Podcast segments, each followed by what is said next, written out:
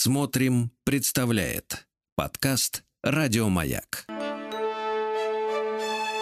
Сергей Стилавин и его друзья на маяке.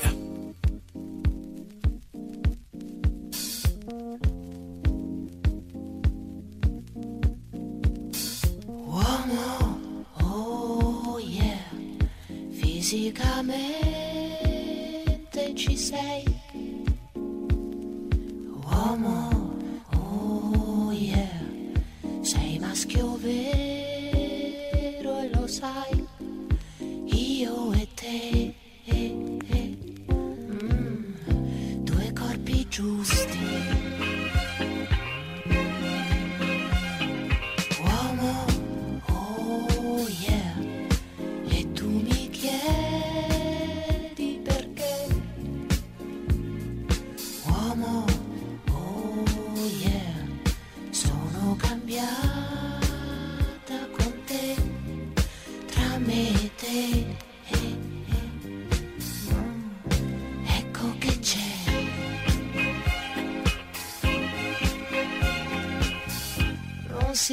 So.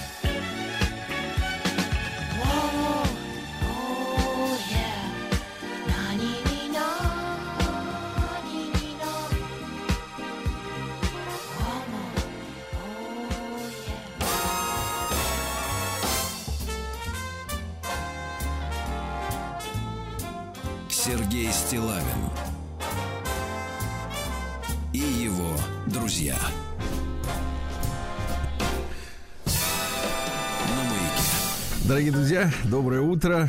Э, пятница, да. Здравствуйте, Влад... Владюша. Как с куста. Вот, Доброе. ну что, накануне, всем. накануне государственного праздника, знаете, у меня сложился образ, что у вас так. есть некий такой вот чан, чан. Э, значит, э, с, с, с пригорелым таким днищем, от которого вы отколупываете вот такие вот в, в кавычках шедевры. Да. Я вас э, почую, а не да, отколупываете. Да, почую. Доброе спасибо. Утро. Значит, Доброе. хочу вам, хочу вам э, пояснить в какой обстановке мы, в принципе, работаем. Давайте.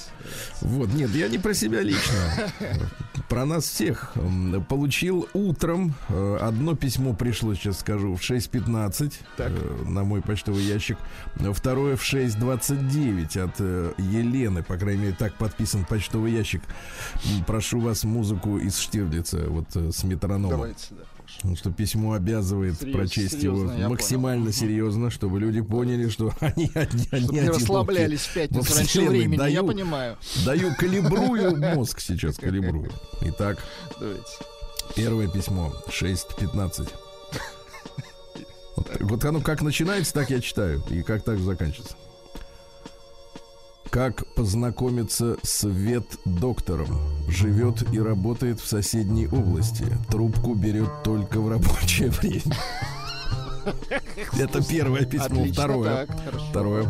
Второе длиннее. Это 6.29. Так.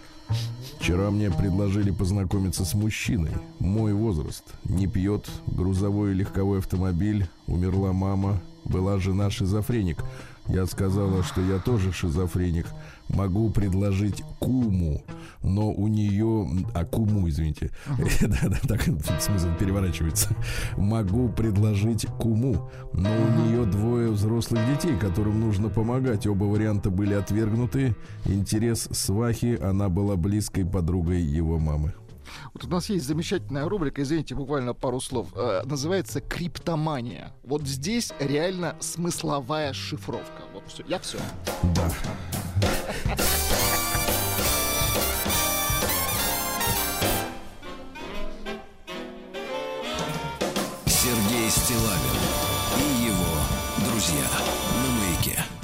Да, слушайте, ну вот э, наш э, за нами внимательно наблюдают, да, слушатели. К сожалению. Нет, к счастью. Э, Вот э, отвлё- от, от- отозвался на наши публикации э, свежие м, прекрасный мужчина Виктор из нашей южный сказитель, да, Поэт. Таганрог, Краснодар. Здравствуйте, Сергей и Влад. В захватывающем повествовании Артема попадаются интересные слова. Мы читали письмо от мужчины. Мы, кстати, его не дочитали, Сергей Валерьевич. Да, да, мы его сейчас дочитаем, но по- слова уже Давайте, попадались. давайте, давайте. Да. Первая реакция. А, Попадались интересные слова. В частности, слово вскользь. Да-да-да, мы, кстати, э, ну, как бы предположили, что это немецкое слово. Нет, а знаешь, как звучит на самом деле слово вскользь? Это вот когда стоматолог, например, доктор Марулидин, начинает сверлить зуб, потом зуб упирается вот в костную ткань. Сначала он, значит, вот, а потом вот, и, и, и, и бор машины останавливается, упершись, например, в гранит. Да? То есть, называется, смотрите, как он звучит. Вскользь. И стоп, и все, и, и и вклю- и выключается, да, и предохранитель лопается. Э, Ну и как пройти мимо таких праздников в американской глубинке? Э, Значит, э, есть, например, такое стихотворение. Я спросил у Джона, забивая гвоздь, как... А, вчера был в Америке день секса национальный. Да-да-да. Так вот, я спросил у, у Джона, У забивая... Я спросил Лужоной. У Жона. Я спросил у Джона, забивая гвоздь, как прошел день секса? Попыхах и вскользь. Да класс. Да, дальше, дальше Так, тут так, это так. самое. А еще подумалось, не пора ли им там, большими буквами написано, им там, учить наш могучий. Например, вот э, смотрите, фамилии известных людей. Бербак недотрога, скажи-ка нам дорога. Я, помните, лекцию читал о том, что немец не может произнести по-русски слово дорога. А Бербак это же у них это э, министр э, ино- иностранных дел или что-то там, не помню, в Германии. Смешливый Олаф Шольц произнеси-ка вскользь. Дерляйн Урсула фон по буквам мудрозвон. Хорошо. Лиз Трас, давай не хныча, кижуч и чавыча. Стройся, а теперь ваше слово понадобится сейчас знаменитое. Давайте. Стройся, немчура, хором, кожура.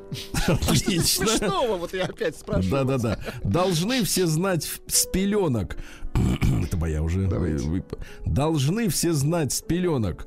Женщина, ребенок. Ну и так далее. Экзаменовать гадов с использованием популярных идиоматических выражений нашего любимого шоу. С уважением, Виктор, Таганрог, Краснодар, Помар и Ужгород. Кстати, люди спрашивают, когда же он Виктор устроится на работу.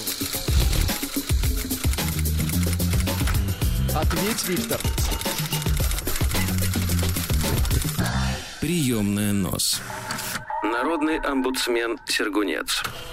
Так, значит, э, напомните-ка мне э, суть-то э, На э, самом Артемского- интересном месте, как и всегда, честно говоря, вообще просто чист мозг. А вы Ну. как вот вычищаете-то? ну, вот каждый вечер приходится чиститься. Я понимаю, да, контакты смазываете, да? Да-да-да, конечно. Да. А, Так вот, э, мужчина решил описать э, историю э, знакомства с женщиной. А, сломали палец женщине, да-да-да. Точно. Значит, оказалось, значит, женщина появлялась в жизни, потом исчезала, появлялась, исчезала. Наконец, очередной раз появившись, выяснилось, что у нее есть парень, который, у которой страдает белочкой. То есть так он и называется белочный. Более того, он причиняет женщине Да, да, да. Отсюда, как оказалось, и сломанный девичий палец. Кошмар. Не указано, какой именно и как. Ну, страшные, конечно, истории. Итак, э, что же, эм, спрашиваю в лоб, вот мы где с Ага, вами остановились. Спрашиваю в лоб, вы расстались?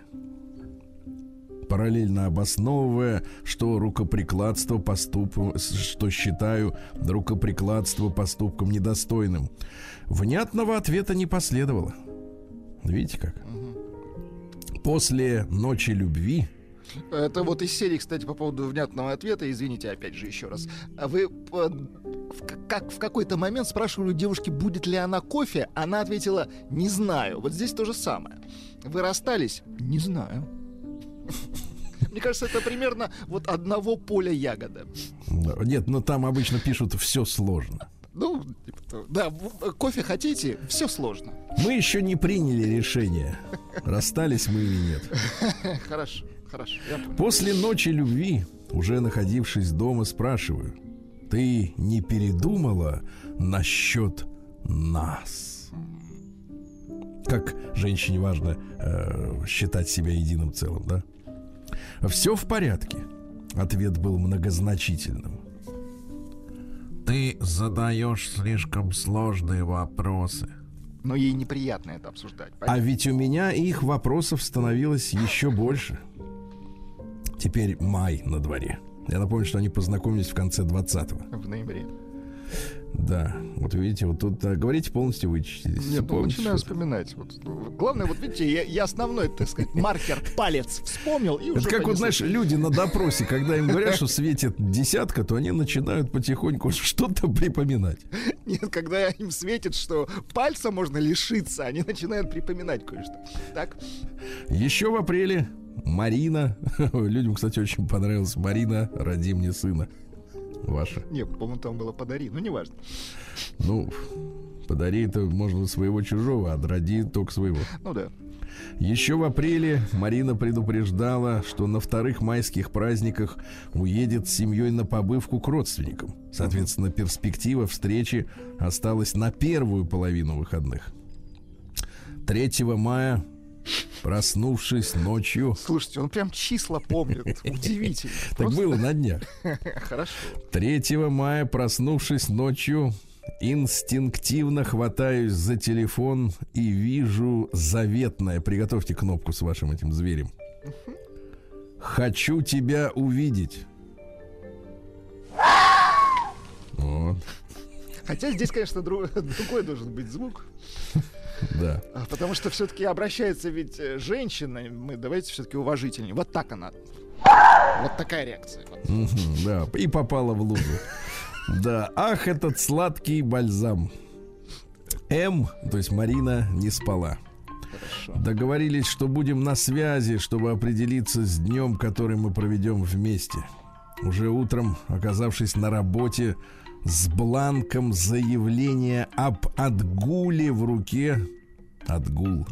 Спрашиваю, какой день брать у нее, спрашиваю. То есть у него в руке бланк отгула.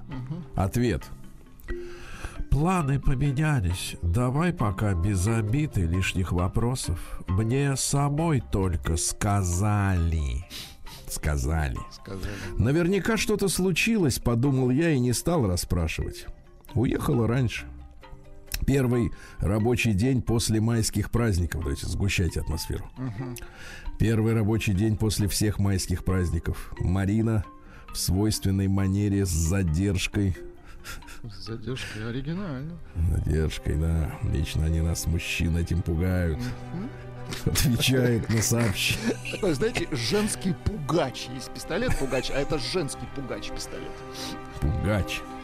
Похоже на фамилию Пугачева. Ну не надо, не надо. Ну, Ей щас- похоже Ей сейчас непросто. Ну хорошо. Отвечает на сообщение, отправленное мной пару месяц, пару дней назад.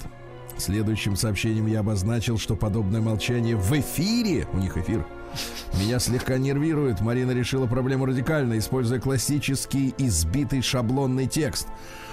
Что не надо общаться, зря дала надежду. Какой ты замечательный. Здесь включите, пожалуйста, композицию Эдуарда Артемьева из кинофильма «Свой среди чужих, чужой среди своих». Обойдетесь Обойдетесь, она слишком шикарна, скажем так. для такого. Мгм, понимаешь, Болото. Без предела. Прана, будешь слушать вот это вот. Метель. Нет, вообще, даже не вот это будешь. Классику. Проанализировав Аквариум. произошедшее, понял, что попал в зависимость эмоциональную. Но ведь мазохизм, жить в ожидании сообщений, постоянно крутить мысли, все ли хорошо. Я ведь даже не знаю, закончились ли ее отношения с Белочным. Я оказался удобным вариантом, который по щелчку готов был примчаться и сделать все. М, Это уж вы сами поймите, что он сделал. Стал разменной монетой. Нет, сынок, ты стал на подхвате.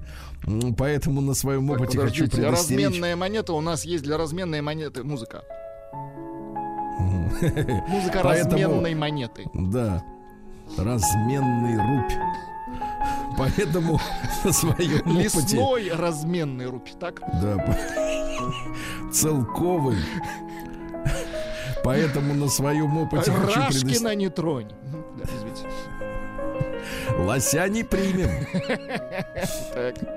Поэтому на своем опыте хочу, хочу предостеречь мужчин.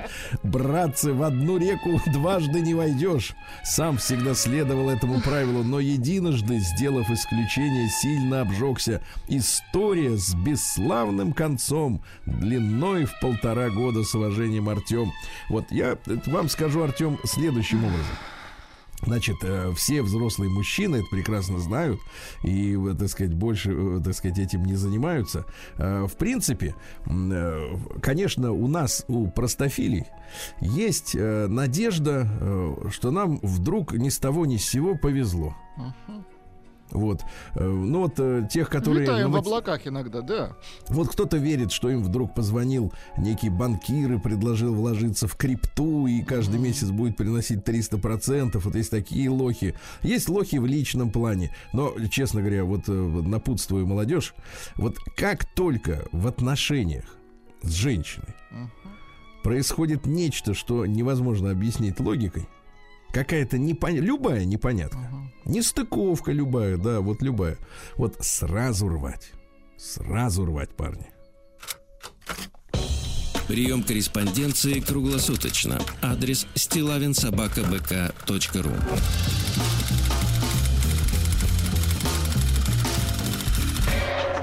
Фамилия Стилавин 2 Л. Вчера, кстати, вот ваш адрес была пощечина мной Ну, получена. давайте, давайте. За то, что вы смеялись над кроватью Ну, двухъярусной. какой а что, а что там смешного-то было в Ну, вот вы кровати? смеялись, хохотались, говорят. Это, Я говорит, Сергей, вот кроватью, над очень, ситуацией. говорит, неприятно слушать ваши вот эти Ну, я знаю, мой тембр, тембр моего смеха, он подбешивает людей. И это, кстати, хорошо, потому что это привлекает всегда. Да. Новых. Значит, ну и вот получил от девушки, от девушки, значит, письмо. Она говорит, Сергей, обратите, пожалуйста, внимание э, на вот такую тему. Она для нас, женщин, очень важна. А я, поскольку к женщинам-то всем душ, всей душой, Да да, Вы за женщин стеной. Бородой вы за женщин. Во. да-да-да. Да я за женщин, да. Нет, вы за женщин. Нет, нет. Да и да. Да. Итак, значит, пришло письмо. Может быть, некоторым мужчинам это поможет, потому что э, некоторые мужчины вот оказываются э, свидетелями этой ситуации. Статья называется так. Почему женщины полнеют? Конечно, Вот бывает так, не что очень, конечно. начинает разносить женщину. Звучит как понимаете. предъява некоторая. Ну, давайте, хорошо, давайте Да. попытаемся разобраться. Знаете, а письмо, значит, э, статья написала женщина с непроизносимой э, именем и фамилией. Ну, не будем Значит, да, злить. Мгм. Знаете, почему женщина толстеет? Потому что ни с кем не разговаривает. Оригинально так. Давайте глубже копнем. Мгм.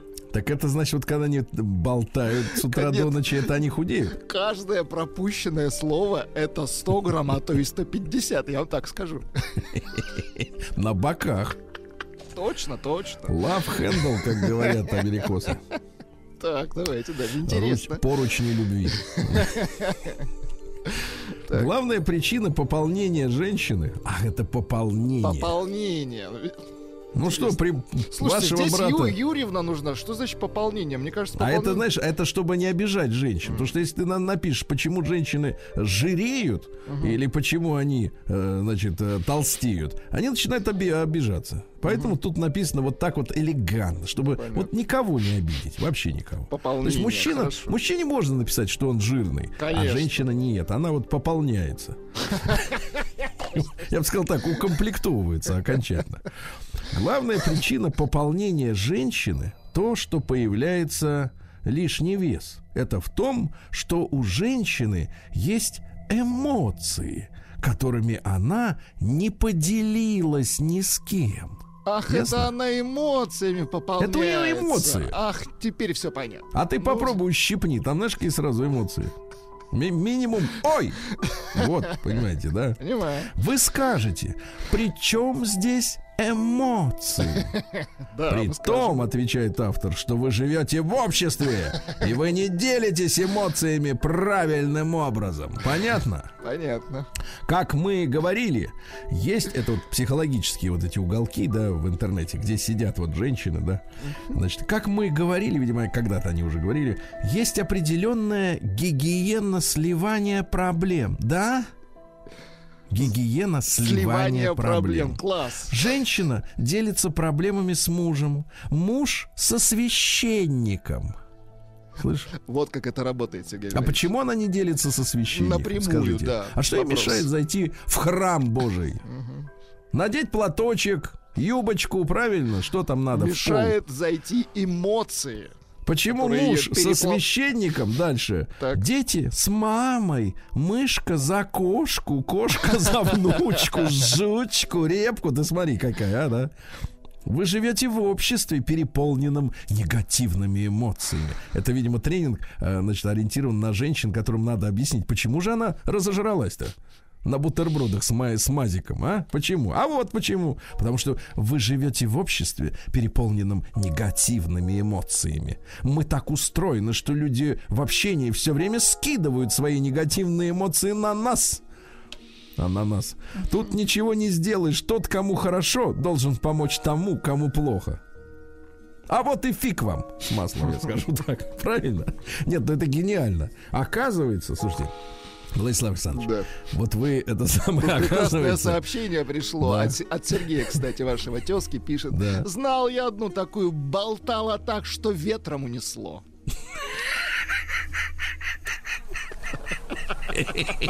Хорошо. Сорвало с крючка.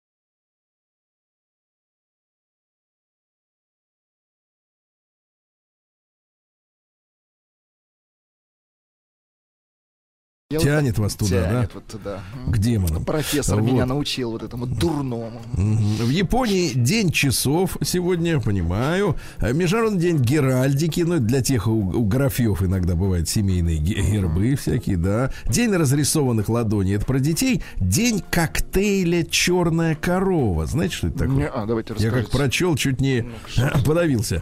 Значит, я э, читаю рецептуру. Берем бокал гоблет, Звучит-то, да тфу на них, бокал. форми... а дальше отвратительно. Формируем два шарика ванильного мороженого, Началось. укладываем в гоблет, а дальше наливаем туда пиво. Капитали... Пиво? мерзость, да, мерзость, да. Э, Сегодня наш с вами праздник День поперхальщиков. Да, ну и сегодня э, Никита Гусятник, э, сегодня русский народный праздник. Э, Дело в том, что Никита, не бесогон, это другой, охраняет преимущественно гусят, а не взрослых птиц, да. В это время полагалось зажмуриться и сказать, Господи, спаси меня от соблазна. А, вот видите, да. Хорошо. Существовало поверье, что родить на хлебной ниве в поле, это значит ребеночек здоровый будет, ясно? Вот так. Сергей Стилавин и его друзья. В этот день, друзья мои, в 1584-м короновали Федора Иоанновича, нашего государя. И впервые акт венчания на царство, значит, э, строго следовал византийской книге. Э, Вот. э, Впервые в качестве коронационной регалии русскому государю была присвоена держава, понимаете, да, с навершием в виде креста. Это вот яблоко, да, такое? По всем правилам, в общем, сделали. Вот так, все по устроили. честь, честь по чести, да. В 1610 году первые голландские поселенцы приехали на остров Манхэттен, назвали, э, потом они Новый Амстердам же, это все местность, да? Потом приехали англичане, брысь отсюда, говорят, Слегка теперь Нью-Йорк будет, да. Отжали слегка. Да. Вот. э, У нас в 1820 году англичанка по фамилии Клеменс продала э, первую горчицу в виде готовой пасты. Но опять же, вот на тему мороженого, горчицы, все это делали для домашних нужд, а теперь стали продавать готовыми. Сегодня люди даже и не знают, как горчицу сделать. Ну, это же удобно. Ну, зачем запариваться горчицей? Удобно, но черти что там в этой банке. Это да. Э. В тысяч... э, Сто лет назад, друзья мои, в этот день Петр Первый в Нижнем Новгороде, не сто лет, триста, поклонился останкам Минина. Так началась слава спасителя России Минина и Пожарского, помните? Очень хорошо. Очень, да-да-да. Поклонился. В этот день что же у нас еще любопытнейшего? А вот, пожалуйста, в 1776-м король Франции Людовик XVI, это которому голову чуть позже отрежут. Многие спрашивают, как так вот произошла какая-то там революция во Франции? Откуда взялись эти вот все Робеспьеры и прочие вот это шелупонь все, которым тоже всем перерубили бошки? Так вот, вот в чем проблема-то, смотрите. А, Тайно в этот день король Франции выдал драматургу Пьеру Бомарше, Так. Бомарше, вроде драматург, да? Миллион ливров для того, для чего? А чтобы он передал их на нужды борцов за независимость США.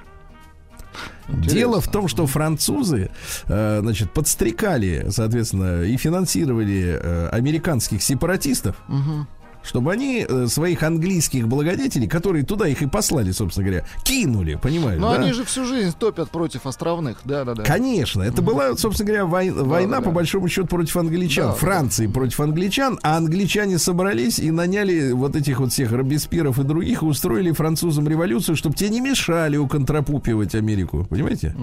То есть Францию фактически Интересно. вывели-то из строя для того, чтобы французы не лезли Не, не бузили, понятно. куда не надо. Так же, как у нас Павла Первого они уконтрапупили для того, чтобы Павел Первый не лез в Индию.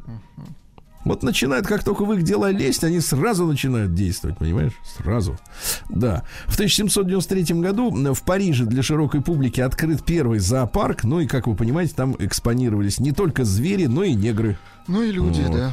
До 1956 года в Европе были зоопарки с неграми. Вообще кошмар, конечно. 1900, я напомню, ребят, можете найти фотографии. Вот. В этот день, э, что же у нас, в 1809 году Папа Римский Пий VII отлучил от церкви Наполеона I. Тот очень рассердился, конечно. И запер па- папу. Чтобы тут больше грехов не наделал. А в 1819-м Жан Дезире Густав Курбе, это французский живописец, э, ключевая фигура, вы знаете, французского реализма. М-м. Понимаете, да? Реалист. Это когда вот, вот как в жизни, да, когда. Вот, интересно, что э, руководил э, в 1871 этот самый Курбе, э, когда случилась Парижская коммуна, вот эта вот революционная история во время войны Франции и нарождающейся Германии, да, потому что Германия собиралась из разных княжеств, там, э, герцог, кстати, всех маленьких, в единое государство, и случилась война. И вот Курбе, вроде как художник, да, должен, по идее, это сидеть, писать и ничего ни о чем не И не думать. жужжать. Нет. Он по- поперся к революционерам и стал руководить э, низвержением Вандомской колонны. Ну, это колонна из там из со- созданная из э, конфискованных орудий. у- которые были взяты, э, сказать, э, как контрибуции у побежденных стран. А, вот. Ну и, соответственно, там русские пушки, австрийские. Вот. Ну и история такая, что когда коммуну-то завалили всю, э, Курбе посадили, соответственно, в тюрягу на полгода за то, что он колонну разрушал. Вот. И имущество его все распродали. И когда он вышел из тюрьмы, он был обязан платить по 10, по 10 тысяч франков каждый год за то, что разрушил эту колонну. И умер он в полной нищете. Отсюда вывод. Художник что? Должен быть рисовать. голодным, правильно? Вот. Вот. А в 1832 родился Николаус Август Отто, немецкий автоконструктор, ну, автомобильный в том числе. Он создал четырехтактный двигатель внутреннего сгорания. Молодец. Что бы он сейчас сказал на все эти электрические шашни, а? Вот. А в 1844-м министром внутренних дел России утверждены правила публичным женщинам. Понимаете, да? Что в содержании себя публичная женщина должна сохранять опрятность. Э, С этой целью не с этой Целью. а с целью обязывается как можно менее употреблять на заметку сегодняшним муклам, которые, значит, вот намазаны так, что непонятно, как она выглядит без косметики в принципе. Ну, мужчинам, по крайней мере, точно непонятно. Так вот, э, употреблять белил, румян, сильно душистой помады, мази и притираний, понимаете, да? Вот э, все бордели опекались полицейскими. Хорошо. Работали с разрешением. Вы знаете, там были доктора. Вот Антон Павлович Чехов, как мы понимаем, Работал. начинал с борделя, да. Ну Вот, э, знакомый. Кстати говоря, у него в произведениях-то про вот, вот так вот сильно, как у Куприна, жен- женская доля это не отражена. Это странно достаточно, да? Как-то да, он более легко. Тут, видимо, все-таки Куприн-то, видно, не доктор, захаживал все-таки с другого входа, а этот как бы с заднего, с тыльного, романтики-то не было никакой в этом всем. Э, На открытие борделя им право имела женщина в возрасте от 30 до 60, так называемая мамка. Работать могли девицы старше 16. Ну Вот, хозяйка борделя подавала в вышестоящие органы списки женщин, которые живут в заведении. То есть они никуда не уходили. Они там жили, принимали, у них там был душ. Ну, душ это я схватил, конечно, да. Да. Э, Ну и, Ну, все соответственно, условия были, понятно. боролись с венерическими заболеваниями прямо вот в месте их распространения. Ну, правильно, да. Понимаете, да? То есть заразу прищучивали прямо На вот месте. на месте. на месте, да-да-да. Так, у вас сейчас венерическая, так, вам в, в тот кабинет, да. В 1886 Вам к собрался... Чехову- Ой, извините. Да, вам к Чехову. Э, Вот доктор примет. А Консилиум врачей в 1886 году признал короля Баварии Людвига II безумным. И через три дня его утопили в озере. Значит, удивительный мужчина был замечательный, с э, невероятным чувством вкуса. Все вы знаете логотип э, студии Дисней, да, вот там замок это нарисован. Э, Так вот, это вот Ной Швайнштайн, по-моему, называется. Вот, вот он там строил на скалах чудесные замки. Красивейшие, да. Хотя, да, может быть, и не грозил разорить местную, местную казну. Они его, соответственно, от греха подальше признали психованным. Вот. Ну а главным переживанием-то в жизни было давление, оказываемое на него и призванное настойчиво напомнить о необходимости произвести на свет наследника. Понимаете, да? То есть все от него требовали, ну-ка иди быстро, делай наследника. Причем э, невеста приходилась ему двоюродной сестрой и не получалось никак по этой причине. Понимаете, какая история-то, да? Ну вот. И утопили, в конце концов, в озере прямо. Ж-. Жестко, да. А замки остались, кстати говоря, да. А в этот день, в 1902 году, Америкус Калахан придумал конверт почтовый с окошечком для адреса. Мгм. Да. Ну, ловко, да. Ну, надо еще разобраться, где там в письме писать этот адрес, чтобы он в этой окошечко-то Э, вы- показывался. Пристреляться, иными словами. да. А в 1904 году Фредерик Лоу родился, американский композитор. Есть у нас э, композитор такой? Да, Лоу. есть. Моя Да, прекрасная да. Моя- да, конечно.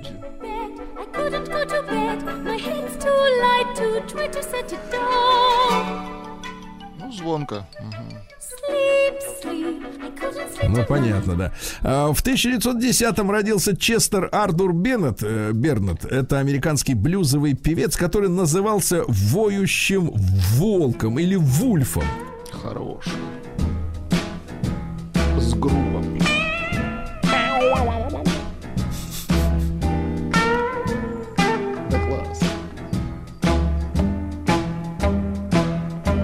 Сейчас, сейчас запоет. Класс. Понимаю. Так вот, ему повезло с женой. Она стала его директрисой, э, вот, и настолько успешно вела дела, что он своим музыкантам, это невидное было по тем временам дело, э, оформил и медицинскую страховку, и зарплату платил. Представляете, не, не гонорары Ага. за каждое отдельное выступление, Ага, а за- зарплату. Вот С- что интересно. микросоветский союз. Да, в 1913 году родился замечательный композитор Тихон Николаевич Хренников, а? А это Ну. что, что за песня-то от него? Это Есть так и называют. может быть? Это нет, просто вот Тихон Хренников. Просто и Тихон вот- Хренников, понятно. Да. Ну вот, не знаю, нет у меня такого файла. Ну, хоть пример, как Кстати- песенка-то называется. Ну, Да, как музыка просто. Кстати, боролся с космополитами, о, понятно? Очень хорошо. Сергей Стилавин и его друзья. На маяке. Так, ну, мне сообщают, что Владислав Александрович нашел Да, Тихона Хренникова. Да, чуть-чуть. На севере хороший городок. Вот. Да, Под эту прекрасную музыку я вам скажу, что, значит, э, провел четкую границу э, Тихонов, Тихон Хренников Так. между хорошими советскими евреями и нацистами-сионистами. Ясно? Молодец. Вот такая вот важная работа производилась, между прочим. А, В 1915 году э, депутат 4 Государственной Думы от Курляндии Янис Голдманис э, подал верховному главнокомандующему Российской империи э, дяде Николая II, Николаю Николаевичу по прозвищу Лукавый, э, прошение о том, чтобы, а давайте-ка создадим в русской армии национальные латышские батальоны. М, Вот, Вот эти вот- придумал. Мгм. Да, придумали раскалывать по этой линии, значит, вооруженные силы, и потом эти латышские стрелки уже наводили шухер по заданию Владимира Ильича обратной стороны, Ленина, да, в том да, числе на Украине имени Владимира Ильича Ленина. Вот. Значит, в 1922 году Джуди Гарланд родилась, американская киноактриса, мама Лайзы Минелли. Да, да, да, да, да. Вот вопрос возникает, кто ж такой папа-то, что так все вышло-то все. Over the rainbow. Хорошо. Да. А в 23-м Эмиль Яковлевич Горовец родился, а? Поздравим Вот. его обязательно. Мужчин-то. Все на свете хорошо. Обязательно поздравим, да. Мне вот нравится его манера, мне напоминает Тишковца нашего. Вот он э, о чем бы ни говорил, а все оптимистично. а? Хорошо. Да, да, да. Вот. э, В 26-м году Антонио Гауди, замечательный архитектор, да, художник, э, погиб, попал под трамвай, представляете? Жаль. Да, очень жаль. В 29-м Людмила Георгиевна Зыкина родилась. Ну, великая наша певица русская, конечно. Люблю вас так безумно, вы закрыли к счастью путь. Вот, Да, видите, как класс. Элегантно, да. Над такой женщиной скрыться сложно, конечно. Э, Эдвард Уилсон в 29-м году родился. Американский муравьолог. Класс. Муравьолог. Муравьолог. Значит, это слово сейчас придумал. Он выяснил, что альтруизм генетически обоснован. Да. И развелась в, эта черта характера в ходе естественного отбора. То есть помогать другим это нужно для спасения вида, понимаешь, всего. Да, потому что эгоизм это плохо. Вот. Э, В 1930 году родился замечательный художник Илья Сергеевич Глазунов. Вот, замечательные полотна. Его, конечно, перестроечники гнобили, а он выстоял. Э, И цитата прекрасная. Есть свобода от и есть свобода для. Красиво. Понимаете? Это очень важно, да. Ну, про анонимных алкоголиков я уже говорил. В 1935 году они э, собрались. Э, что они там признавали? Признают, что пьют. Вот главное, это признать, понимаешь. Э, В 41 году, э, в 1900, э, распоряжением главнокомандующего сухопутных войск Германии назначен срок начала операции «Барбаросса» на 22 июня. Немцев на границе было 5 миллионов человек на нашей, а наших было 3 миллиона. На границе. Причем, что интересно, э, э, вы понимаете, да, первые недели, там, первые месяцы э, потери были сумасшедшие, потому что лишь 43% армии вообще была боеспособной. Представляете, после нескольких, после Кошмар. трех недель этого блицкрига они продвигались со скоростью немцы 30 километров в сутки. Вот, но э, оказывается, потом уже Гитлер признавался, что он имел не все данные. Ему сказали, что вообще вся, вся Красная Армия, она вся на границе. Поэтому надо наступать. Говорят, что англичане подсунули ему эту Но э, они Дезу. же еще наблюдали за фи- финской нашей вот операцией. И Ну, это понятно, видели, да. Что там не очень хорошо все. Ну вот, да-да-да. Короче говоря, Гитлер потом признавался, что он бы, конечно, не напал, если бы знал, что есть резервы. Что получат, ему, ска- да, ему сказали, да, что, что их нет. Да. В сорок первом году Аида Семеновна Ведищева, а она же Ида Соломоновна Вайс, да, Шикарная певица. Восемь утра послушаем. обязательно послушаем.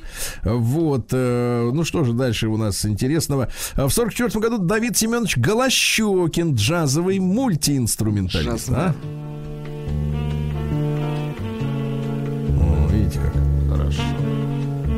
Кому-то может показаться, что мелодия одна и та же, а по-разному исполняют, понимаешь, по-разному, да. Выдувает братишка.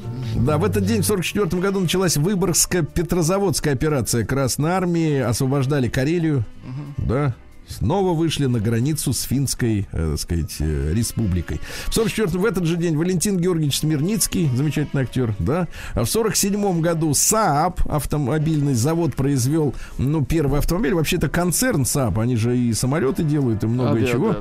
Вот, э, грузовики до сих пор, но вот э, в 89 году их купили э, General Motors, американцы, с тех пор у них начались проблемы, ну и в итоге они машины делать перестали. Хотя вот смотри, Швеция, да, вроде как э, такая небольшая страна, смотри, свой самолет есть, свой э, этот самый автомобиль, даже два, Volvo и Saab есть. Интересная страна, да, Э, потому что обычно крупные только государства такими могут располагать мощностями. В этот день в 58 году родился Сергей Владимирович Урсуляк, Шикарный, да, режиссер. да, шикарный режиссер, да. А В 62 году сегодня принято решение в этот день о проведении операции «Анадырь». Так. Как вы думаете, 60 лет назад ровно. А вот если брать э, в расчет, что обычно спецоперации имеют название и имеющие противоположное отношение к той части света, э, где они проводятся. Анадырь, вот где могла проводиться? На Кубе. На Кубе Анадырь. Это была операция по размещению наших ядерных э, ракет на Кубе. Мы сегодня об этом обязательно поговорим, потому что важно и, и- и дата важна. да. Мы там, кстати, на Кубе планировали сформировать пятый флот ВМФ Советского Союза. Представляете? Прям вот напротив американцев в 200 километрах. Прям вот, чтобы прям не выходя из гавани, прям вот бабахать ракетами. В 65 году Елизавет, Элизабет Херли родилась. Помните, да? В оргиях участвовала. Ну, там. Время такое было, вы знаете, Сергей Валерьевич. Да, а в 74-м родилась Катя Лычева. Помните такую девочку? Помним, конечно. Которую вот выбрали, на, так сказать, э, на, э, как бы... Чтоб как- съездила, посмотрела. съезд- а потом совсем съездила и уехала в Париж. С семьей. А вот это подло. Да, вот это уже действительно подло, да. Ну и что интересного у нас сегодня еще, давайте, товарищи, посмотрим.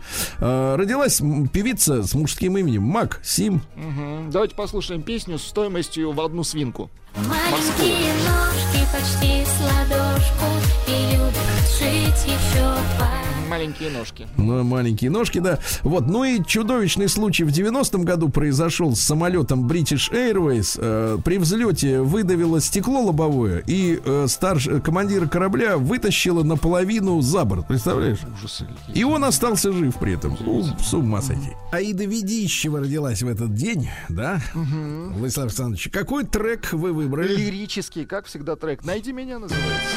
С пластинки запись. Ищи меня, ищи меня, иди искать, иди искать, иди меня искать, давая знак. Тебя звала я так, когда детьми мы оба в прятки шли играть. Один, два, три, четыре, пять. Иду искать, иду искать, иду тебя искать. Ты отвечал, и очень весел был, когда меня ты замечал и находил. Вдаль несутся дни стремглав, за часом час, за годом год. Жаль, что прежних нет забав, у взрослых все наоборот, наоборот.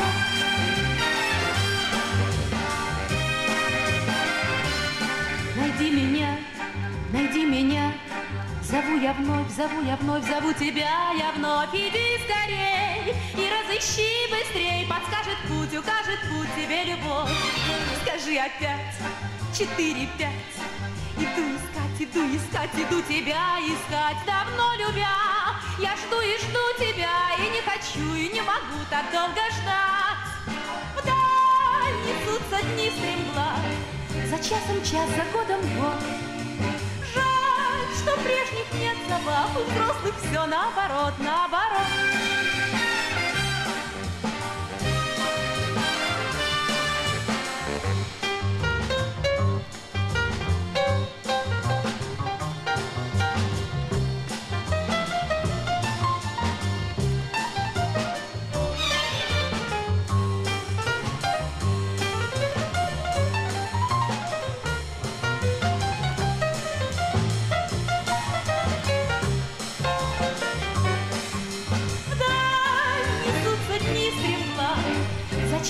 час, за годом год.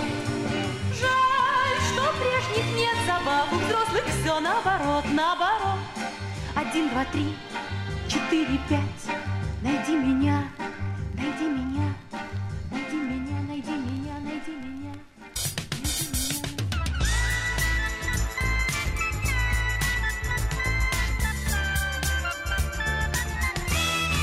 Сергей Стилавин друзья. Друзья мои, ну что же, вчера было достаточно жарко, правильно? У нас. Было жарко, потом, соответственно, сегодня тоже будет достаточно тепло.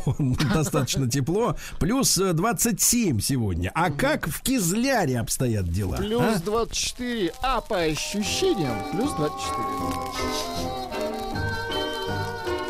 чтобы песней своей помогать вам в работе, дорогие мои. Кизлярцы, да. Вот давайте смотреть, как живет регион. А, Полицейские города Кизляра изъяли марихуану у местного жителя. 48 кустов культивированной конопли. Да. А Полицейские задержали подозреваемую в краже детской колясочки за 30 тысяч рублей. 23-летняя местная жительница, по словам задержанной, в ходе диалога с подругой она узнала, что подруга хотела бы купить э, бэушную колясочку. И думает, ха-ха, а почему бы мне не продать ей бэушную колясочку? Правда, у меня ее нет, но я могу ее украсть. После этого украла коляску соседки, отвезла к своей подруге, продала. Вот, чтобы остаться незамеченной, кстати, Так. умная женщина э, была, э, злоумышленница кинула в объектив камеры слежения камень. М, какая хитренькая. Но камень объектив не повредил, и женщина была записана. Да.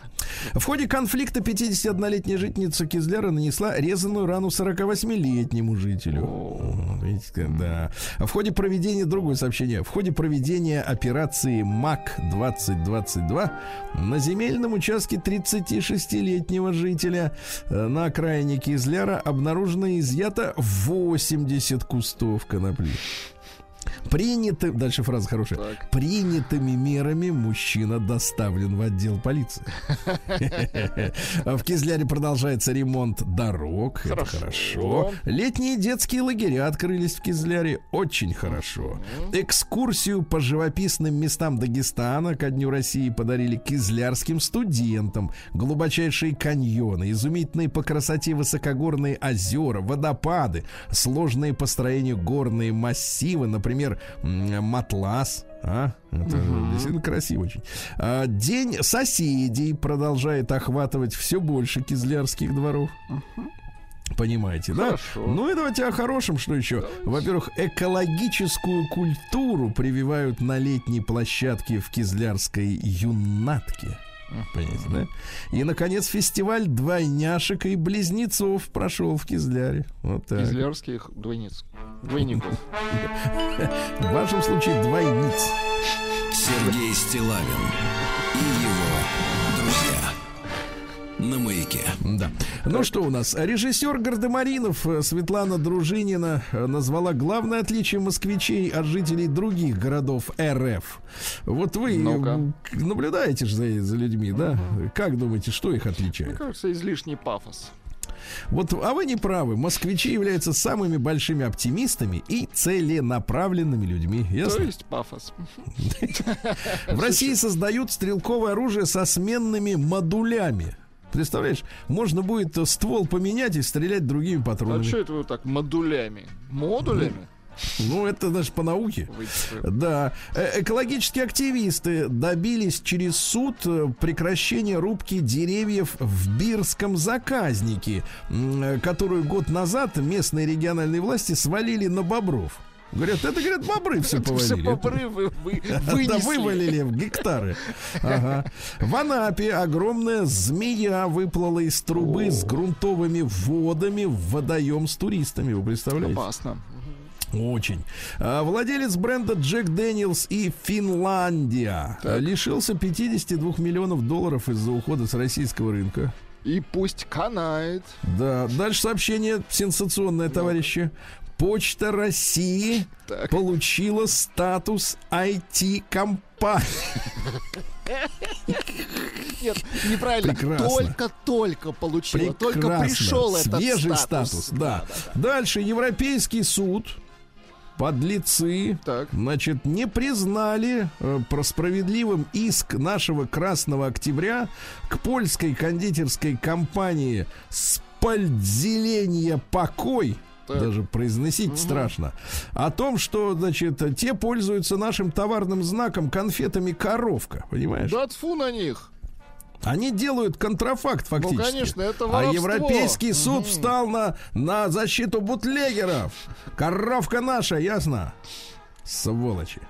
Хабаровский, кстати, у нас с поляками, вот это, сам, на самом-то деле, вот при всех этих политических, да, э, демаршах польской верхушки, вот если говорить о поляках, это самая близкая к нам нация в Европе по вкусовым ощущениям. Ну, конечно. Они не только коровки эти любят, они еще огурцы солят. Это единственная страна в Европе, где не маринуют, а солят, как мы, огурцы.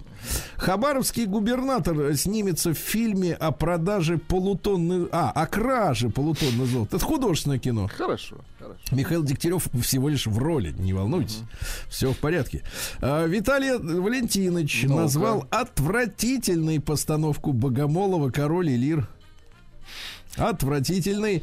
Сама суть спектакля омерзительная, цитирую. В, Петербурге такой спектакль не может существовать в принципе. Депутат считает, что Богомолов планирует уехать за границу в образе гонимого мученика-русофоба.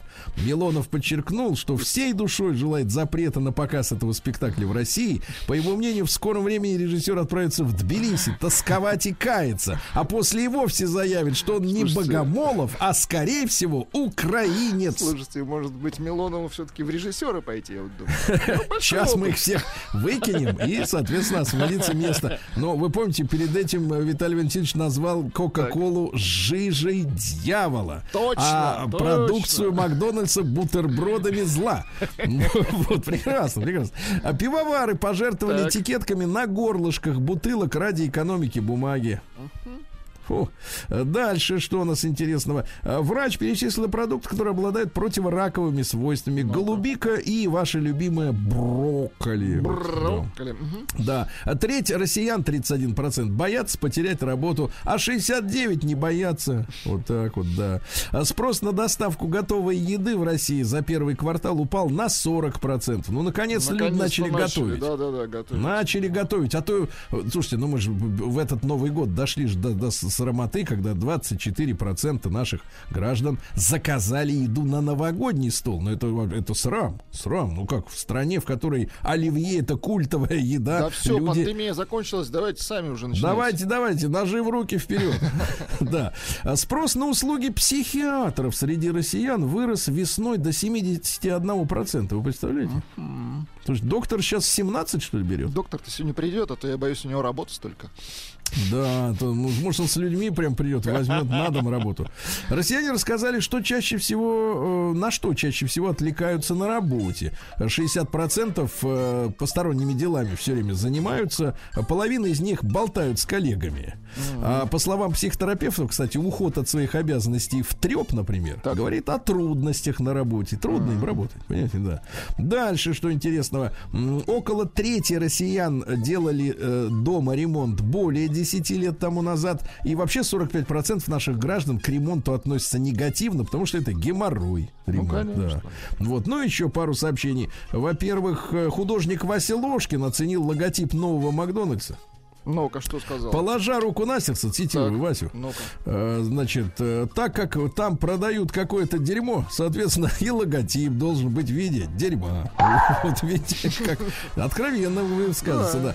Э, Названы способы избавиться от навязчивой мелодии в голове. Ну, есть песня какая-то засела. Физическая активность. Разгрузите грузовик. Разгрузите, да. Ну и, наконец, вы представляете, в зоопарке Екатеринбурга детеныш Бильбо, барсучок. Наконец-то впервые он родился у Мэри и Фрода. Впервые за два с половиной месяца своей жизни вышел на улицу. Да класс. Барсучонок. Да. Ну что у нас э, среди женщин-то происходит? А вот, пожалуйста, э, Рудковская сказала, что детей не нужно жалеть, если хочешь вырасти э, олимпийского чемпиона. Ну, ей виднее. Ну, да. Американка выбросила прах матери молодого человека в реку за то, что он изменил. Его матери. Ну, понятно. Ничего святого, да? Дальше актриса Кирст, Кристен Стюарт, не видел, как она выглядит, но она актриса, объявила кастинг на шоу о садомитах экстрасенса. Экстрасенс это сверхчувствительный. Яна Поплавская объяснила, почему Бузовой нельзя играть в театре. Дело в том, что в России много высших учебных театральных институтов. Гордость страны. Зачем они каждый год выпускают актеров? Конкурс сумасшедший. Люди учат, пл- учатся, платят огромные деньги. А, а в театры зовут Ольгу. Да. Э, Дальше. Ну, еще что интересно. Анджелина Джоли, э, вот настоящая дьяволица, не пустила Брэда Питта на 16-летний э, юбилей их доченьки совместной Шайло. Вот демоница. а. Представляешь, Мгм. вот настоящая стерва. Ну и, наконец, невеста в Америке потратила, ну, на наши деньги 300 тысяч рублей на приглашение на свадьбу Микки Мауса. И Так. в итоге не хватило денег на еду, ничего не ели. Зато Микки Маус был. А что, фотки-то останутся, а еда-то все. Конечно. Вот и логика есть. Новости капитализма. Так, ну давайте посмотрим, что тут у нас происходит. Аллигатор укусил мужчину, перепутавшего его с собачкой. В Америке, да. Прекрасно. Мужчина, говорит, шел вдоль по улице. Что-то шевелится, говорит, в кустах. Подумал, что это собака, теперь внимание, Так. на длинном поводке. Прекрасно. Да, и поэтому мужчина стал смотреть, что за собака. А тут выскочил, оторвал ему кусок ноги. Сначала А, сказал, сам ты собака.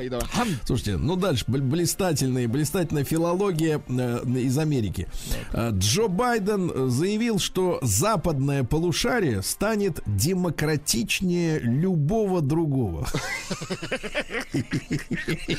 Э, всех остальных полушарий. Нет, ну давайте, давайте посмотрим, сколько у нас есть. На самом деле, он, в принципе, конечно, это, конечно, смешно, потому что есть западное и восточное в этом смысле, но есть еще северное и южное. есть еще другие планеты, в конце концов. Да, полушарие. Да. А названы продукты, которые можно спокойно есть по истечении срока год- годности. Это полезные советы дает британцам э, газета «Солнце». Чтобы сэкономить. Ну, Чтобы какие? британцы как бы не расстраивались очень сильно. Ну, во-первых, им рассказали, что яйца можно хранить в течение нескольких месяцев. Я думал, лет. Причем, знаете, есть способ ведь проверить, как там поживает яйцо. Надо бросить его в воду, если всплывет, то надо выбросить. Мгм. Хорошее яйцо тонет. Вы зам- обращали Ничего внимание? хорошего не Тонет у всплывает, вас, это нет? мы знаем. У меня постоянно тонет. Еще работает. Сухие макароны хранятся и два года после истечения срока четыре. годности. Твердый сыр может храниться. Соль, перец, мука, пищевая сода, сахар. Довольно долго, если без влаги. Однако стоит обращать внимание на запах. Если появляется запах, то от продуктов, конечно, стоит отказаться. Хорошо. Вы знаете, да? Хотя умельцы, я знаю, вот в советских столовых, они, в принципе, могли и, и мясо такое уже тронутое временем привести в порядок, ожи- оживить. Да? Замачивали его, по-моему, в чем там? В уксусе замачивали на несколько часов. И оно, в принципе, оживает нормально. Там люди едят и не жалуются. А повара смотрят из-за прилавка, думают, смотрят, во-во. Смотри, такой аттракцион, да? Офицер, э, слушайте, а вот ну, сообщение просто фантастическое. Слушайте, мы же с вами понимаем, что есть некое такое вот э, на Западе э, фишка такая, верховенство закона, да, так называемое. Ну, то есть вот есть регламент, и вот супротив него, ну вот нельзя как-то решить Якобы вопрос есть по понятиям. регламент. Ну, да. По понятию. Так вот, смотрите, сумасшедшая история. Подполковника американской армии оставят без пенсии. Представляете, подполковник, какая у него может быть пенсия? То можно ничего не делать. Конечно. Да? Без пенсии за то, что он изменял жене с шестью женщинами. Слушайте, а как это связано? Пенсия, измена, вот реально. Они хотят семерых женщин оставить без кормильца. Давайте скажем так, плюс, плюс ребенка. так, да. Они же собрались на, на некий товарищеский суд. Слушайте, это какое-то советское партсобрание, да? Какое ваше дело, твари? Человек делал счастливыми весь мир. счастливил. Да, семерых. хотя бы на несколько минут. Вот Конечно. именно. Дальше исследование показало, что футбол и бокс э, более вредны для мозга, чем э, служба в армии. М, Представляете? Да, Ничего да, да. себе. Дело в том, что в футболе и в боксе там ведь э, по башке удары Ну, прилетают. это самое опасное, кстати, да. Вот, да. А в армии нет. Там каска есть. Там каска есть, и там пуля, там как бы, конечно, да. Нет, мы про службу, а не про... Да. А Пищевую соду назвали спасением от неприятного запаха в кроссовках. Если у вас, э, в принципе, прогнила обувь от того, что вы ходите грязными ногами, побольше соды, и вам вообще так вот, засыпать соду... Давайте, советы бывалых. Засыпать соду в старую пару носков, положить их в обувь, оставить Кошмар. на ночь. Сода будет впитывать вашу гниль. Сода возьмет свое. Да, дальше. Нет, ваша. А в Египте, сумасшедшая новость, палеонтологи нашли окаменелости безруких динозавров с мордами бульдогов. Ничего себе. Можете себе представить, такое. да, бедные. а. Видимо, селекционеры их те выводили каким-то образом. Британский антрополог э, предсказала появление любовного зелья в течение пяти ближайших лет. То есть э, появятся снадобья, которые будут вызывать чувство влюбленности. Вы представляете? Влечение. Прекрасно. Выпил и увлекся, а, Кем- кем если угодно, вдруг не да? заводит. Это удобно. Вот, да. Так, э, извините меня, уж испокон веков подливают-то друг другу. Люди-то. А В Кении невероятная история. Слониха родила сразу двух слоненков. Здорово. Вы знаете, что обычно вот у лошади один, у козла один, У, боб- у бобра один. у бобра один, а у слона два. А скажите, а вот у курицы сколько обычно? У курицы яйца. Дальше. Значит, значит, То дальше. есть курица с А, яйцами всегда, да? Генеральный секретарь Хорошо. НАТО Столтенберг не поехал к Шольцу из-за того, что у него лишай опоясывающий. Вы слышали? Кошмар. То есть лишайный. Это герпес, между прочим. Где ж он его Где подхватил? хватанул-то, да, смотри. А вроде свит такой, такой Приличный. Ага, вот именно. Блогер, э, видеоблогер э, в Америке создал самый токсичный и расистский искусственный интеллект. Оказывается, даже какой-то э, непрофессионал, да, может создать искусственный интеллект с заданными нравственными характеристиками. То есть он там негров оскорбляет и прочее, да. Ученые выяснили, что обильное потребление рыбки может приводить к раку кожи. Ужас. Девчонки, на заметку, вот вы, Аккуратнее, вы- я знаю, что вы все время хотите рыбку Не каждый э, день, да? съесть. Так вот, больше двух раз в неделю э, уже становится опасным. Да. В Советском Союзе рыбный день и все, один раз в неделю. Один раз, конечно. Бактерии чайного гриба могут выжить в марсианских условиях. Вы, кстати, Туда его. пробовали хоть раз вот этот чайный гриб? Ну, Конечно. В детстве в Марле он там Это что? Так болтался. Нет, серьезно, и что это по Он вкусу? кисленький такой, хорошенький. Кисленький. Не, я не на зуб пробовал, я пил. Дальше. Палеонтологи впервые нашли пупок динозавра. Отлично. А вот... Нет, Ну и пару сообщений да. буквально. В Индонезии подростки бросаются под колеса машин из-за нового идиотского ТикТок-челленджа. Вот придурки, да? Румыния еще раз пригрозила судом организаторам Евровидения, которые передали румынские голоса украинцам, хотя те, в принципе, были против. Да? Дальше. В США полицейские призывают перестать делать селфи с лосями, потому что те их бьют копытами. Ну и, наконец, э, э, значит, э, э, орангутанг, нет, надо без Г, орангутан э, попытался затащить в клетку и избить по морде прохожего, который его дразнил. О, вот молодец. Иди сюда. Вот сюда. Щучело.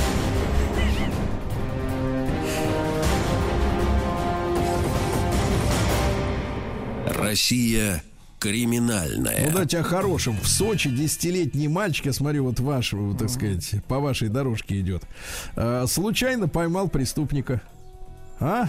Случайно видите? поймал. Прекрасно. Случайно, да. А вот другие подростки совершенно другие, плохие. В Свердловской области двое подростков напали на продавщицу с молотками. Ты представляешь, какие Ужасно. мерзавцы? Вот смотри, какой хороший в Сочи и какой в Свердловске. А? Совершенно другие люди.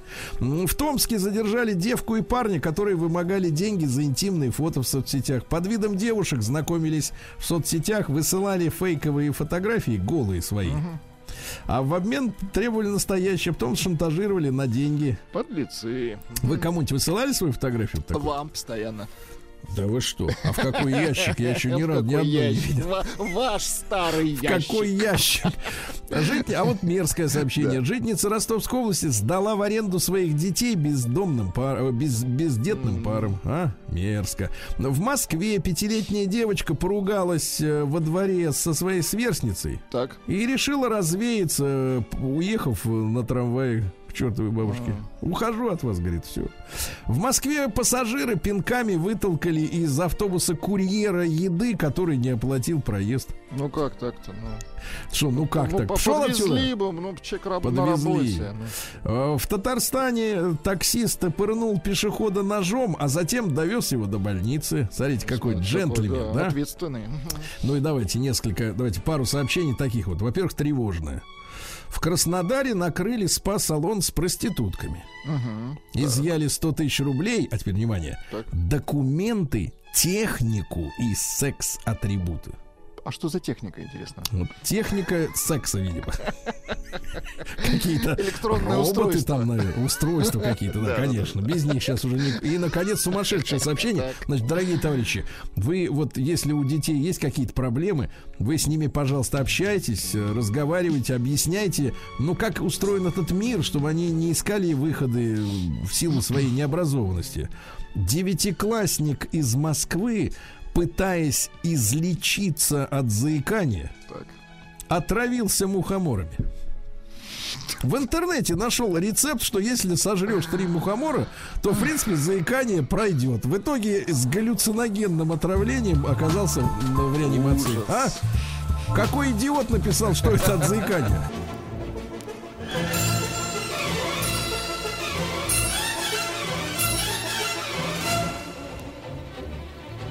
Сделано в России.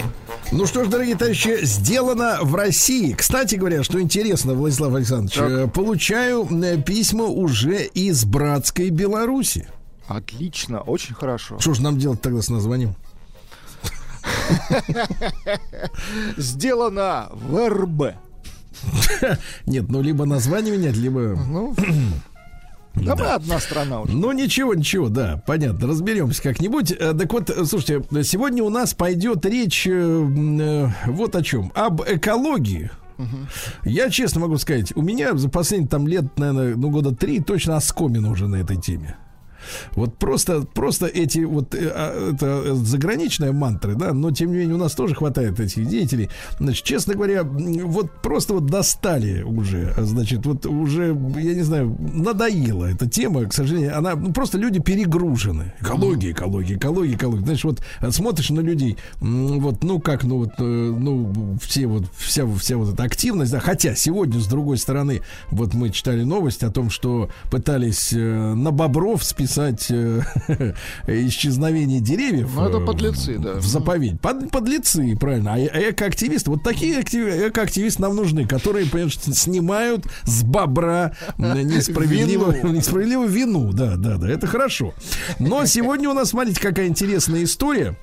А, Люди э, в Санкт-Петербурге создали сеть из 40 экозаводов по переработке пластикового мусора в уличную мебель. Ух ты. Во. Молодцы. Давай-ка с нами на связи Алексей Юрьевич Черханов из Санкт-Петербурга. Алексей Юрьевич, доброе утро. Да. Доброе утро. Вот, смотри, какая хорошая связь, да. А, Вот, Алексей Юрьевич, давайте почитаю чуть-чуть письмо. Э, Значит, называется это все «Умная среда». Владислав Александрович, можете зайти на сайт, он по-русски так и называется, «Умная среда» в одно слово, точка «рф». Ну, так можно сейчас делать, да. Вот. А, Так вот, это уличная мебель из экологичных материалов от производителя. А, Да, значит, э, за три, три с небольшим года вот э, понадобилось, чтобы построить самую большую в России сеть целую сеть э, из вот этих перерабатывающих предприятий. Каждая, там вот скамейки всякие, шезлонги, э, даже урны есть. Есть изделия, мне понравилось, я вот зашел на этот сайт э, умная среда.рф, сейчас я вам прочту. Скамейка Аль Капоне. Класс. Об этом мы отдельно поговорим, да. Урна с названием, урна с названием Фукус. Не фокус, а фукус, да? Так вот, значит, э, каждая экологическая скамейка сделана из пяти тысяч полиэтиленовых пакетов. Понимаете? И спасает от вырубки одно дерево. Вот такая история. Значит, на сайте написано, что вот они выглядят точь-в-точь как деревянные, но не деревянные. Ну, только они вечные, да, наверное? На, них- на них будут сидеть наши правнуки, да. Марсиане на них будут сидеть. Да, Алексей Юрьевич, еще раз доброе утро, друг мой. А чем вы вот занимались до э, того, как вот э, начали это развивать предприятие свое нынешнее? Э, ну, я грузчиком работал в порту, потом дальше там карьеру построил. После Погодите, погодите, бизнес. погодите. Не, вот знаете, мне, погодите, Алексей Юрьевич, тут, тут, понимаешь, вот эта вот фраза «я работал грузчиком в порту, а потом построил карьеру», я тут же вынужден, э, вынужден в эфире огласить примерно содержание одного из писем, который тут не- недавно на днях получил от одного возмущенного товарища. Он писал, значит, я, я близко к тексту, «Сергей, ваша вот эта программа сделана в России». Она такая слащавая. Вот эти все ваши бизнесмены, они все такие удачные, успешные. А Вы знаете, что в Москве в прошлом году образовалось 600 ресторанов, а из них 500 закрылось. Ну, на эту тему я могу, конечно, сказать, что это нормальная практика. Она и 15 лет назад была такой, что за год закрывается примерно там 80-90% общепита, ну, вот такого э, фирменного, да, э, с именем, с каким-то. Ну, это нормальный процесс. Но что касается слащавости, ну, давайте бороться. Давайте вместе бороться, действительно. Э, Ну-ка, Алексей Юрьевич, это что? Как это? Был грузчиком и вдруг построил карьеру. Это что за, что за сказки вы тут Вы нам нашли сейчас- чемодан э, с Вот. валютой? Да, что вы украли из, из- из порта? Нет, на са- Как строилась карьера, да. что- я рассказал, это примерно отражает 20 лет моей жизни, поэтому если... В одной фразе. Да. Если взять э, конкретно проект «Умная среда», то он больше трех лет существует, а начался он с того, что у меня сгорел прошлый завод, где я занимался переработкой покрышек. Но Так, вы при чем. это, это, это, сильно. это были происки конкурентов э, недобросовестных, рэкет, что Или это вы было? таким образом уволились просто? Или вы так я прови- вообще верю, верю в другое. Я вообще верю, что на самом деле произошло что-то Замыкание. хорошее, поэтому он сгорел. Что-то хорошее. И он сгорел. Прекрасно. Слушайте, да-да-да. То есть это было не банкротство, я понимаю. Значит, хорошо, хорошо. Слушайте, а, а что вы делали из покрышек? А, резиновую крошку, из них теннисные корты. Я вообще обожаю, когда из чего-нибудь ненужного создается что-то очень дорогое в конце. Это хорошо. А, а вы алхимик 21 века, я так понимаю, да? Так меня еще не называли. Но это круто. Ну, примерно так, да. Они же этим занимались-то, из всякого, из всякой туфты золота Барахла что-то варили. дорогое, да, хотели. Да. Значит, э, Алексей Юрьевич, а, соответственно, тут ведь какая интересная мысль. Не могу не задать этот вопрос. Я наблюдаю на сайте, э, значит, умная среда.рф ваши вот эти скамейки, мусор, эти мусорные, в этих, как их, э, Ну, урны, баки, да? урны, да. Всякие скамеечки и так далее. И все они стоят, на ваших фотографиях, большинство из них стоят в общественных пространствах. То есть э, тут возникает вопрос, что для того, чтобы эти э, товары э, стали чем-то дорогим, да, для вас, вот, надо дотереть с городской администрацией, чтобы из бюджета выделили деньги и закупили для обустройства парков, э, так сказать, э, ландшафтных, э, вот, какие-то общественные зоны. Э, вот расскажите, пожалуйста, вот э, как вам удается дотирать с городской администрацией? Механика, принцип, да, общения. А мы начали как раз именно с этого. Спасибо Так. очень большое экологам, которые достали всех. И поэтому, когда ты приходишь как эко-предприниматель и еще местный производитель в любой город, эти же экологи и сообщества тебя сразу начинают автоматически пиарить в соцсетях и так далее, и администрации ничего не остается, как с нами дружить. Ловко. А, то есть вы такой, значит, э, таким, э, я попрошу за грубость, но чтобы было понятно, вы, так сказать, эко-паразит. Вы ловко Да, я используете, да. эко-паразит и буду паразитировать на весь мир, на всю страну, чтобы как можно больше еще было заводов. Пусть меня не очень любят сами экологи, Так. потому что я перевожу это все в практическую сторону, в деньги, в производство. Говорю о том, что экологи и вообще все предприниматели должны зарабатывать на этом. И только когда деньги будут получать с чего-то полезного, тогда все это полезное будет жить и дальше, и долго. Не, ну, по крайней мере, ваш бизнес, он понятен и прозрачен, даже если вам приходится заносить куда-то. Потому что, например, механика деятельности таких организаций, как Greenpeace, мне, например, не, не, не очевидна. Она непонятна, на какой, на какой, на какие бабки это все существует. У вас все, собственно говоря, понятно, да? Значит, друг мой, у вас 40 этих заводов, э, значит, смотрите, получается, вот второй провокационный вопрос уже за утро задам. Скажите, так значит, вам выгодно, чтобы пластиковые пакеты продавались в магазинах? И Правильно? множились. М, Конечно. Если... А? Конечно. Конечно. Так, И значит, мы чтобы не можем... бампера, чтобы Так. бампера были пластиковые на машинах тоже.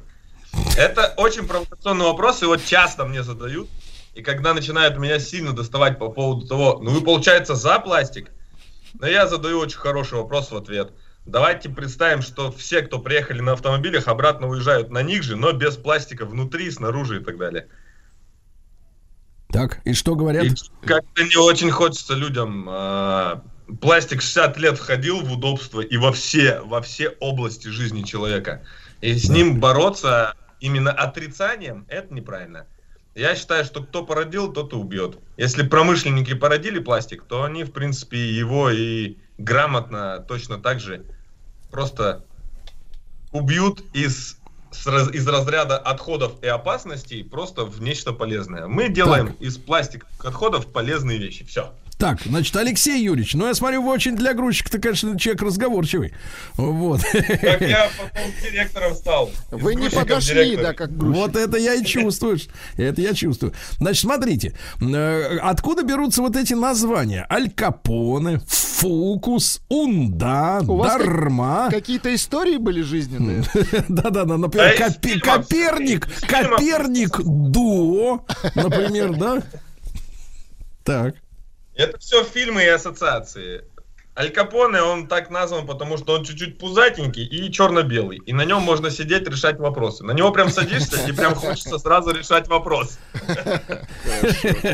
То есть в вашем представлении он э, занимался решением вопросов. Так, хорошо, Ну да, и, спать еще так, э, говорить расслабленно, лег. О, Расслабленно, по, по, по- ощупывая кольт в кармане брюк, да. Слушайте, друг мой, а скажи, пожалуйста, а где, как у вас организовано сбор вот сырья? То есть этих пакетов или там бутылок? Бутылки пластиковые вы тоже используете или только пакеты? Да, и крышечки, и бутылки, и мы вообще весь пластик используем. Любой Кстати, мы пластик. первые в мире, кто абсолютно все семь видов пластика научились перерабатывать. Так, а, а- а ну-ка расскажите нам, а что за семь видов и какой из них самый опасный, чтобы мы на него обратили внимание? И самый доходный. Ну вот, к примеру, этикетка от э, какой-нибудь шоколадки, это называется фольгированный пластик. Он с одной стороны как фольга светится, а с другой стороны типа пластик. Так, Вот и, как же их, и как же их у нас- друг от друга-то отколупать? Не надо? Вот это всем, все этим заморачивались, а мы придумали, как делать не отколупывая. Так, скажите, пожалуйста, друг мой, а что у вас такие за химики, технологи, которые вот придумали, как все виды, как все семь видов пластика можно в скамейку уконтропупить? Я так понял, что алхимики уже из, из того, что вы сказали. Не, ну серьезно, где вы брали людей, которые вот, это же химическое производство, правильно? Тут же надо технологию какую-то разработать. Но вообще, ребята это самые обычные, которые учились на это в университетах. Просто мы их заставляем делать необычные вещи против, против учебников. Я как парень такой не очень Противозаконные. лю- любящий учиться, да. Так. Мы противозаконные химии вещи заставляем их делать. Им это нравится. Ой. Погодите, Пишешь? погодите, то есть противоестественные Противоим, вещи. да, да, это элегантнее. да. Противозаконно химические. Но вообще химичка у нас А, была- знаете, ребята, с- слыша вот эту ухмылку нескрываемую, я понимаю, что вот а, химикам-то этим не сладко. А, умная среда.рф, посмотрите на идею.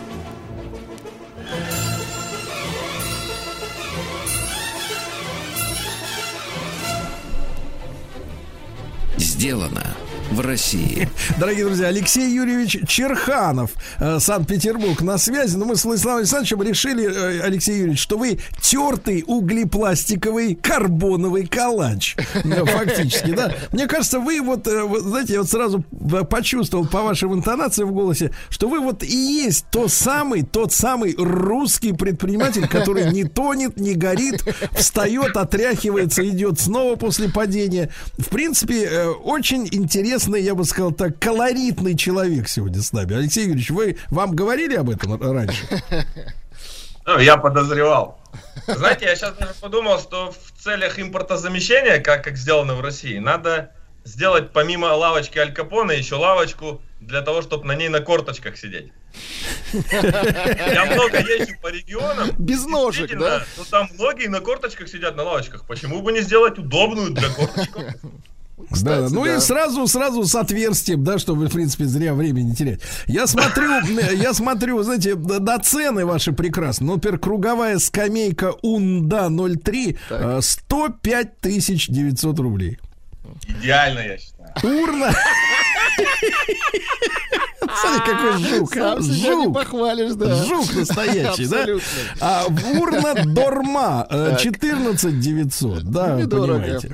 Нормально. Скамейка Ридус, ну такая обычная скамейка 16 900. Слушайте, и как отслё... из каких фондов-то они вот вам отслюнявливают деньги на эту парковую, так сказать, мебель? Вот, администрации-то местные. У них заложено в бюджете, что ли, на все на это? Я думаю, что однозначно у них заложено это все. И Это перезаложено. раз. А потом Это раз. потрясающие законы, по которым нам приходится эти цен- цены снижать.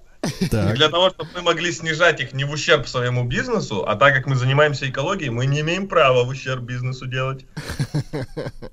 Да. Слушайте, а Поэтому- вот скажите, скажите, пожалуйста, вот эта скамейка Аль Капоне, да, где вот сидят люди серьезные на ней, э, за 39 400. А сколько стоит вот такая обычная с чугунными э, Да, да, железяками, да, и вот с деревом, с стоит? обычным, такого же размера, ну, чтобы понять Такого э, же уровня. экономику. Точно так же. Да вы что? Здорово. Но, но так гниет и горит, да. А, Конечно. кста- кстати, у вас-то не горючий вот этот пластик, или хулиганы могут разжечь, так сказать, ее скамейку? Подпалить их можно? Я так понял, что раз сжечь у нас можно все что угодно, даже то, что не подлежит вообще горению. Но уничтожить ее можно. Да, Э, и самое главное, самое главное, слушайте, а по сравнению с э, вот чуг- с чугунными этими боковинами, э, сколько ваша весит? Вот э, массу можно сравнить? Ну, Аль Капоне весит 300 килограмм. Ничего Сколько? себе. 300. 300 килограмм, но это же Аль Капоне. Погоди, из чего она сделана-то, что она 300 Что за весит? пластик такой? Да, Это специально с добавлением песка, чтобы А, оно было тяжелое, антивандальное. Это одно из условий. Иначе А. будут утас... С добавлением Это же ребята ж не сразу поймут, что она не из чугуна и не из дерева, и не нужно тащить ее домой и сдавать на металл. Они это поймут Ну, после это того, ловко. как А, то есть, её погодите, погодите, то есть, получается, эти штуки, все они у вас, которые выглядят как, ну, натуральные, да, они внутри полые, и там внутри засыпан песок, правильно? Или это смесь Ну, просто? Мы придумали так, чтобы не делать их полыми, а прям песок интегрировать в саму смесь. А, ну понятно, это такой замес. Мгм. Да, так, то, то есть, э, ну, 300 Замес килограммовую это фиг унесешь, да, из парка? Это очень хорошо, что фиг унес- Не, нечего их уносить из парка. Уже собрался. Слушайте, слушайте, ну чудесно, чудесно. А скажите, пожалуйста, друг мой, а в, в связи с технологией они вот все вот такого коричневого цвета? Или цвет может быть ми- может Любым. меняться? Мгм. Абсолютно разный цвет. Вот, допустим, для одного известного очень банка мы сделали в их цвете. Белое зелёненьким. Зеленые. да, Бел- белое с зелененьким, да. В Тюмени стоит, сделано из сейф-пакетов от денег. Это самая денежная лавочка. Класс. Кстати, какой неунывающий человек, да? А самая полезная Так. лавочка у нас сделана из масок и бахил. Так, погодите, погодите, а маски, они же бумажные с виду. Вроде бы, да. А, с виду, да, с виду все очень сильно отличается от того, что есть на самом деле. Вы хотите сказать, что эти маски, они полиэтиленовые, что ли? Ну да, там присутствует пластик. А как, вы оттуда, вида. а как вы оттуда бумагу-то удаляете? Или, или все в дело идет? Там вот ваша технология связана с каким? С повышенным давлением? Ч- Как вы это делаете? Как вы вот массу единую формируете из разного вида материалов? А, ну, если словами простыми, то давление, температура и мясорубка. Так, и Решает. ско- какая же, какая, какое же у вас давление с температурой вот в этой камере, вашей барокамере? 100 тонн плюс 270 килограмм, и потом еще и мясорубка включается, которая все это в фарш, по сути, превращает. Ага. А для того, чтобы формировать из него вот эту уже непосредственно эти как бы, ну, якобы досочки, там, ножки и так далее, это тоже температурная обработка? Не, это уже прессом делается. Без температуры? Оно выходит горяченькое, 170 градусов. Мгм. И а, выкладывается под пресс. Любая форма. Ну, это как пирожки петь. Как пирожки Очень, себе. очень, Владик, хорошая фраза, оно выходит. Я вот поэтому, как, как и- как и у, да, у всех остальных. А я, можно сделать Нет, это у нас Это тепленькое, там да. Секретная технологическая информация, Сергей Да, если у вас горяченькое, форми- формуйте к скамейку. Значит, э, друг мой, ребята суровые, у нас горяченькое я понимаю, не по, кстати, не по-питерски суровый. Да, я да, да. подумал бы, честно говоря, что вы ребята 60-й широты. Да, да. Но я и Они- родом из Владивостока сам, да. Вот я чувствую, я чувствую, что вот, в принципе, такой- океанские какие-то, да, такие вот масштабы в личности, океанские, самые настоящие. Алексей Юрьевич, ну, а вот сколько будет служить ваша вот эта скамейка лет? Мгм. Ну, опасный вопрос, потому что она очень долго может служить, а не всем это нравится. Если без людей, то очень долго, да. Но на набережной Севастополя у нас стоит лавочка 4 года, и вообще ей ничего. Она и Ну, под там морем. приличные люди, вы понимаете, ну, все-таки. с нами-то не надо сравнивать. Город А боевой морской славы, там не, не, не Нет, а вот в Петербурге сколько обычно стоит, в принципе? Да. Но я пока могу а, ну, именно ответственно сказать, именно что больше трех лет. Но по испытаниям, что больше 10 лет, прям хоть гарантию давай. Если А не так, поджигать. Ну, мне можно поджигать, почему? Просто ничего не получится. Наш с песком, Владуля. Зачем Слушайте, ну, Друзья мои, я обращаю внимание кино- документалистов, э, создателей сериалов. Обратите внимание на Алексея Юрьевича. Мне кажется, человек с уникальной и судьбой, и, главное, вот с отношением жизни очень правильным. Да, вот такой настоящий, несгибаемый российский предприниматель э, Алексей Черханов. э, Это сайт под названием умная среда.рф. Посмотрите, зайдите. Спасибо большое. Сергей Стилавин и его друзья.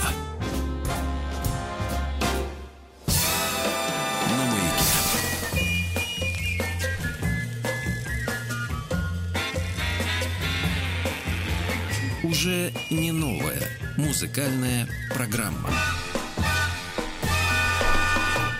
Ну что же, дорогие товарищи, извините, не заметил, как мы так из одного в другое вылезли, да. А, Ну, друзья мои, э, у нас будет э, серьезная э, рубрика после середины часа, да, э, после новостей середины часа.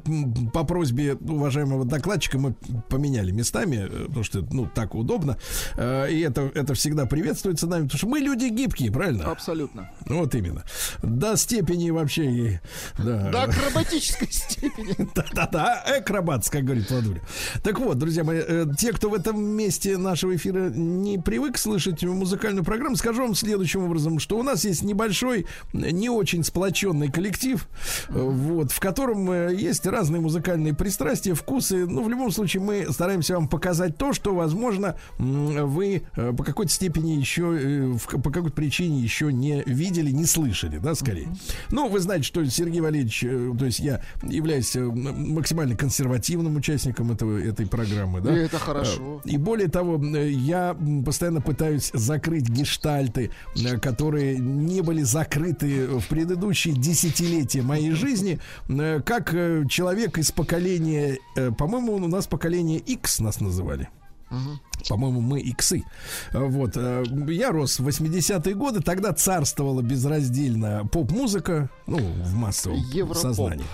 И поэтому я как бы вот дочерпываю скрипком э, со дна этого чана, значит, музыкальные шедевры, которые тогда по каким-то причинам до Советского Союза не добрались. По крайней мере, массово они не были известны. А музыка, ну, представляет собой такой археологический интерес скорее. И вот вы представляете, в руки мне попался Владислав Александрович сборник под следующим названием, мимо которого я, естественно, пройти не мог. Ну, Ну-ка. само название обязательно. М, Сборник называется так. Taiwan Disco Collection. Любопытно. Тайван. На альбоме, на альбоме, значит, э, значится флаг Тайваня, но это красный, э, э, красное знамя, там с синеньким квадратиком, там со звездой, да.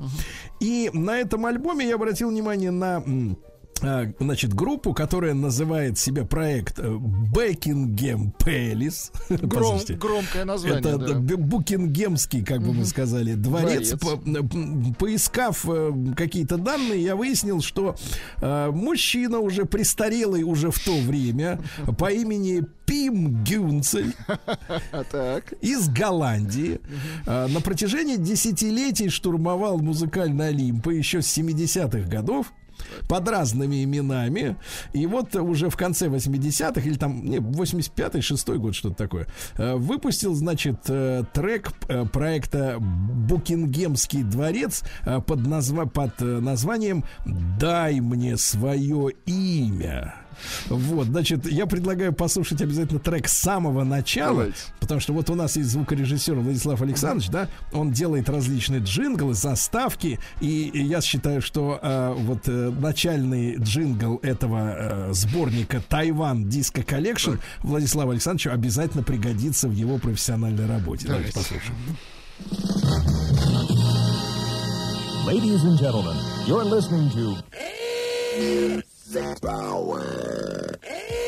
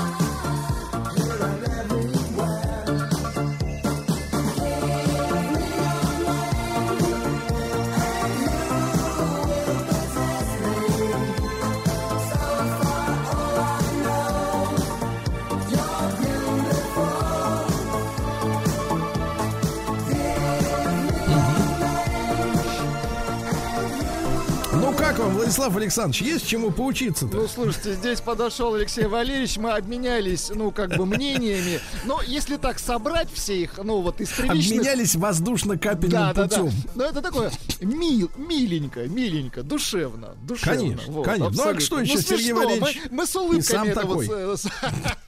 Мы с улыбками слушали. А давайте, кстати, Конечно. у матери спросим, как, какие Давайте, такой вот- мамаша, доброе утро. Доброе утро. Здравствуйте. Доброе утро, мужчины. Как а сынуля? Мне как? Сынуля прекрасно, растет, уже Сынуля уже прекрасно, а говорит. как музыка? А музыка такие чисто 80-е. Такая вот, когда приходишь на дискотеку, и что-то фоном звучит непонятненько. Нет, такое, давай так, приходишь на дискотеку молодая, без детей, да? Да, да, да. На тайваньскую. стоишь в углу, ждешь, пока будет медляк. Да может мы Валерич тогда обслужим, а то он у нас ведь на вахте. Валерич, доброе утро, дорогой. Доброе. Так. Ну, у меня сегодня я продолжаю всех знакомить с творчеством молодых отечественных музыкантов, талантливых, наверное. А, Вот. а, И сегодня предлагаю послушать Антона Токарева. Он такую а, сделал кавер-версию, модное слово, перепевку, короче, песни нетленной, можно сказать, песни 90-х годов. Наверное, 90-х она была. Так. Известной группы Hi-Fi. Знаете такую? О, да, знаю. Конца 90-х. Ну да. Да, да, да. Вот, и, соответственно, Ну, вот давайте. перепел Ну-ка, давайте. седьмой лепесток. Перепил. Лепесток, Сергей Валерьевич, седьмой. Давайте, прошу. Лети, лети. Сладкой воды клубы Надо мной проплываю Пропадая вдали Заплетаются косы Виноградной лозы Оставляя улыбку. И немного слезы. И немного слезы. А дождь на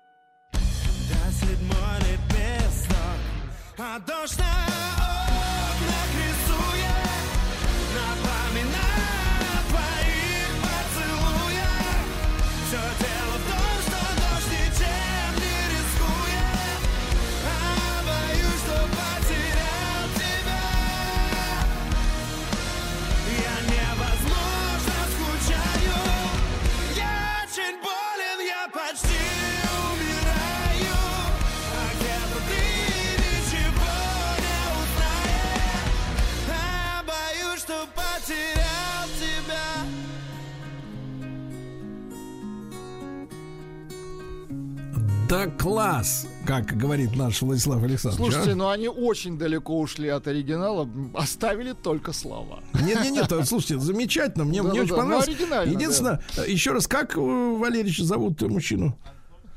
Антон Токарев. Антон Токарев. Ну, слушайте, ну прекрасно. Единственное, что я этот трек впервые в жизни сейчас слышал. И э, в начале, когда он начал гундосить, как все вот сейчас гундосят, я, конечно, подумал, что вот это вот Что будет поп- нудятина. поп-музыка будет. Да, но затем, затем дали рока. Владислав, это, кстати, 2004 по-моему, даже песня э, года. Ну, оригинально, 2000-й. по крайней мере, действительно не, не Послушайте, единственное, что вопрос, а насколько настоящие барабаны или электронные? Э, Нет, живые. Они просто очень сильно, ну, примо- Примочены. примочены. да, Ну, слушай, ну, прик- ну, наконец-то Валерьевич разродился. да. Угодил Валеричу Угодил, другому. угодил, да. Мать, Спасибо. Зачет. Ставлю галочку в журнал наблюдений. Все.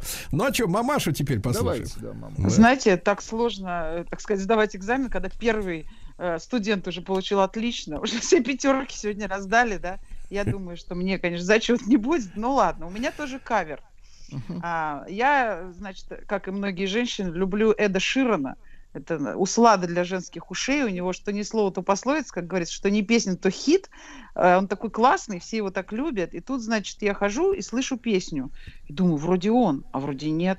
Какое-то такое жесткое, такое какое-то странное, тяжелое, а песня-то его, и это, значит, кавер. Потом я нашла этот кавер в разделе а, «Самые жесткие кавера».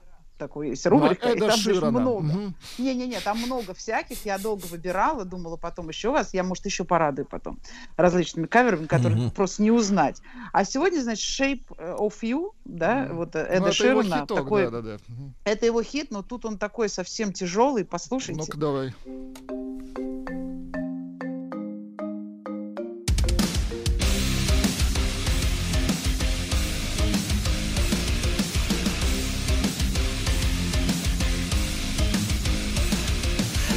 Club isn't the best place to find a lover, so the bar is where I go. Me and my friends at the tables doing shots, drinking faster than we talk slow.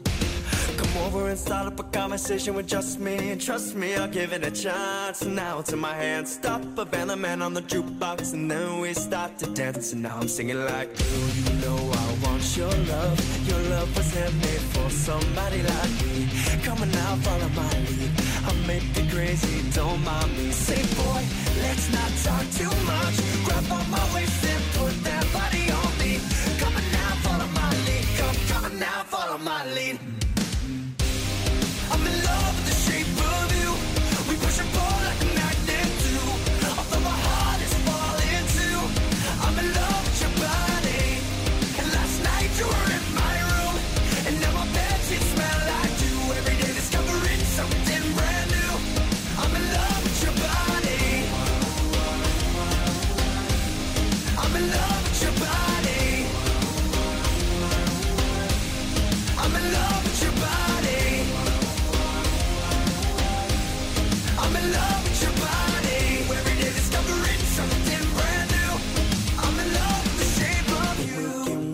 Story begin, we're going out on our first date. You and me are 50, so go all you can eat. Fill up your bag and I fill up a plate. We talk for hours and hours about the sweet and the sour, and now your family's doing okay. Leaving, getting a taxi, then kissing the backseat. Tell the driver make the radio play. Now I'm singing like you, you know I want your love. Your love was handmade for somebody like me. Come on now, follow my lead. I may be crazy, don't mind me. Say, boy, let's not talk too much. Grab on my waist and put that body on me. Come on now, follow my lead. Come, come on now, follow my lead.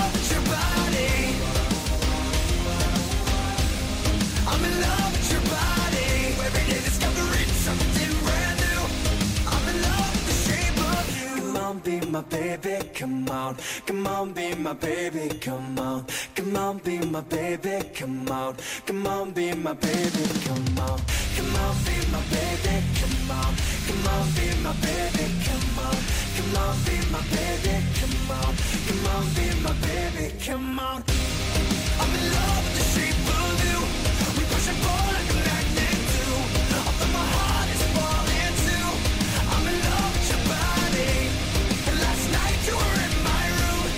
Же, э, что же сказать-то, мамаше? Э, Я вот поддержу товарища эм, принца, чей день рождения на этой неделе был, да? Вот он сказал, что из современной музыки ушла какая-то опасность. Вот ушла. Несмотря на эти все гитары, барабаны, а вот все равно попса. Все равно попсово Да? звучит, согласен. Очень близко к оригиналу. Ну да, гитарочки, конечно, добавили, места чуть-чуть. Места А вот добавил. как думаете, стало бы это хитом, если бы это была изначальная версия? Нет. Как? Не стало, да? Нет. А, нет. я- а вот э, я забыл сказать, это группа Flame of on Fire. Слава в Это огне. ничего не меняет. Американский коллектив. Ничего не Из меня. Флориды. Давайте Владислава Александровича заслушаем. Слушайте, я тут наткнулся на пластиночку, не знал о таком певце, честно говоря. Зовут его Люсьен Гинзбур. Да-да-да. Э, па- папа Гинзбур, него- не да. Гинзбур. Гинзбур, папа Серж Гинзбур, пра- правильно так говорить. Гинзбург это другое. Да, Гинзбург это наш. Вот. А там Серж Гинзбур, это его сыночек. У нее Шарлотта Гинзбур, чтобы вы не путали, это от другой мамы девочка. У них разные. Мы, мы не будем. У них разные мамы, но папа у них. Серж Гинзбур. Так вот, а, альбом не, не супер новый, это 2014 года. И вы знаете, ну, удивительно, но мне даже понравился. Он себя почему-то называет не Люсьен Гинзбур, а на пластинке написано Лулу Гинзбур. Не знаю, с чем это связано. В общем, давайте послушаем. Называется Lady Luck. Поет на английском.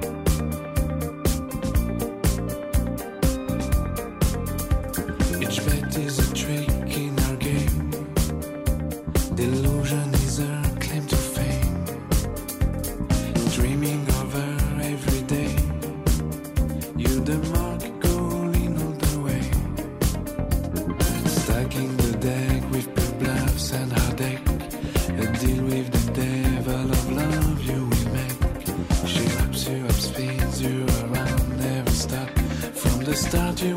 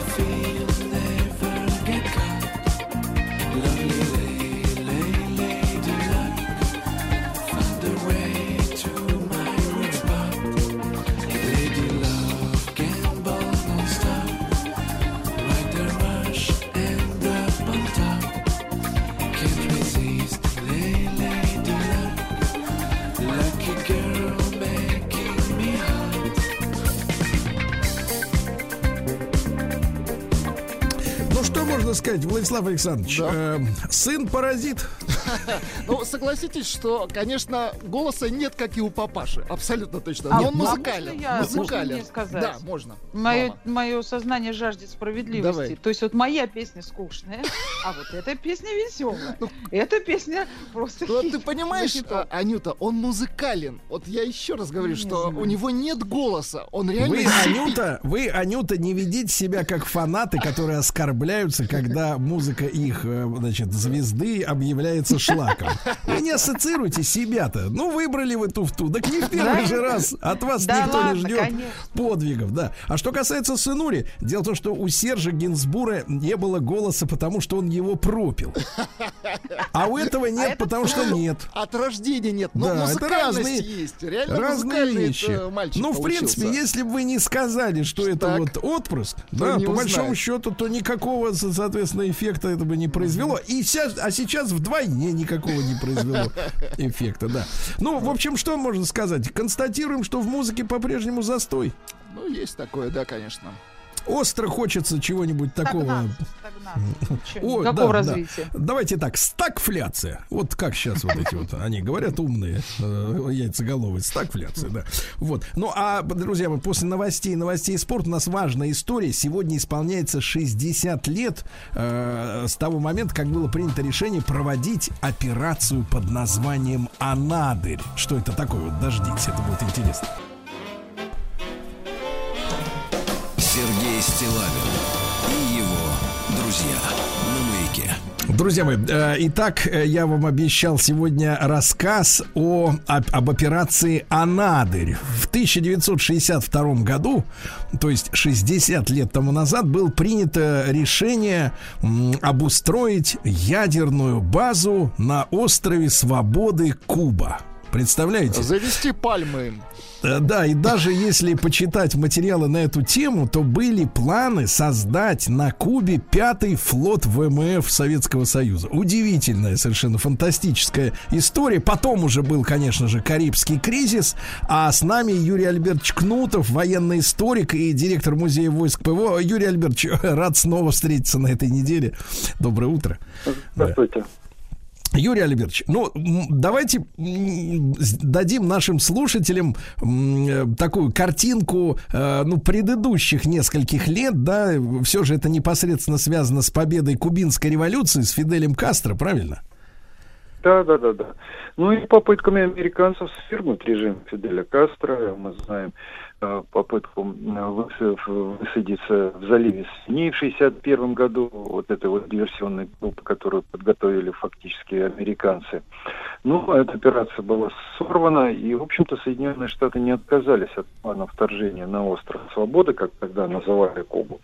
И Куба вынуждена была обратиться к Советскому Союзу, и Советский Союз для того, чтобы, ну, как-то, во-первых, поддержать э, страну, которая заявила о том, что собирается строить социализм, решила, в общем-то, направить туда войска. С чем это было? Войска, и в том числе ракеты, ядерные. Да, Юрий э, Альбертович, Юрий самолеты. можно маленькую, э, маленькую предисловие, маленькое предисловие. Ведь э, Фидель Кастро, да, э, как вы за- заметили, элегантно решил строить социализм. Э, Я ведь так понимаю, что революция кубинская произошла э, вовсе не, не вот под этим лозунгом, да, что, мол, типа мы свергаем тут этих, э, значит, американских наместников под, э, ради строительства социализма.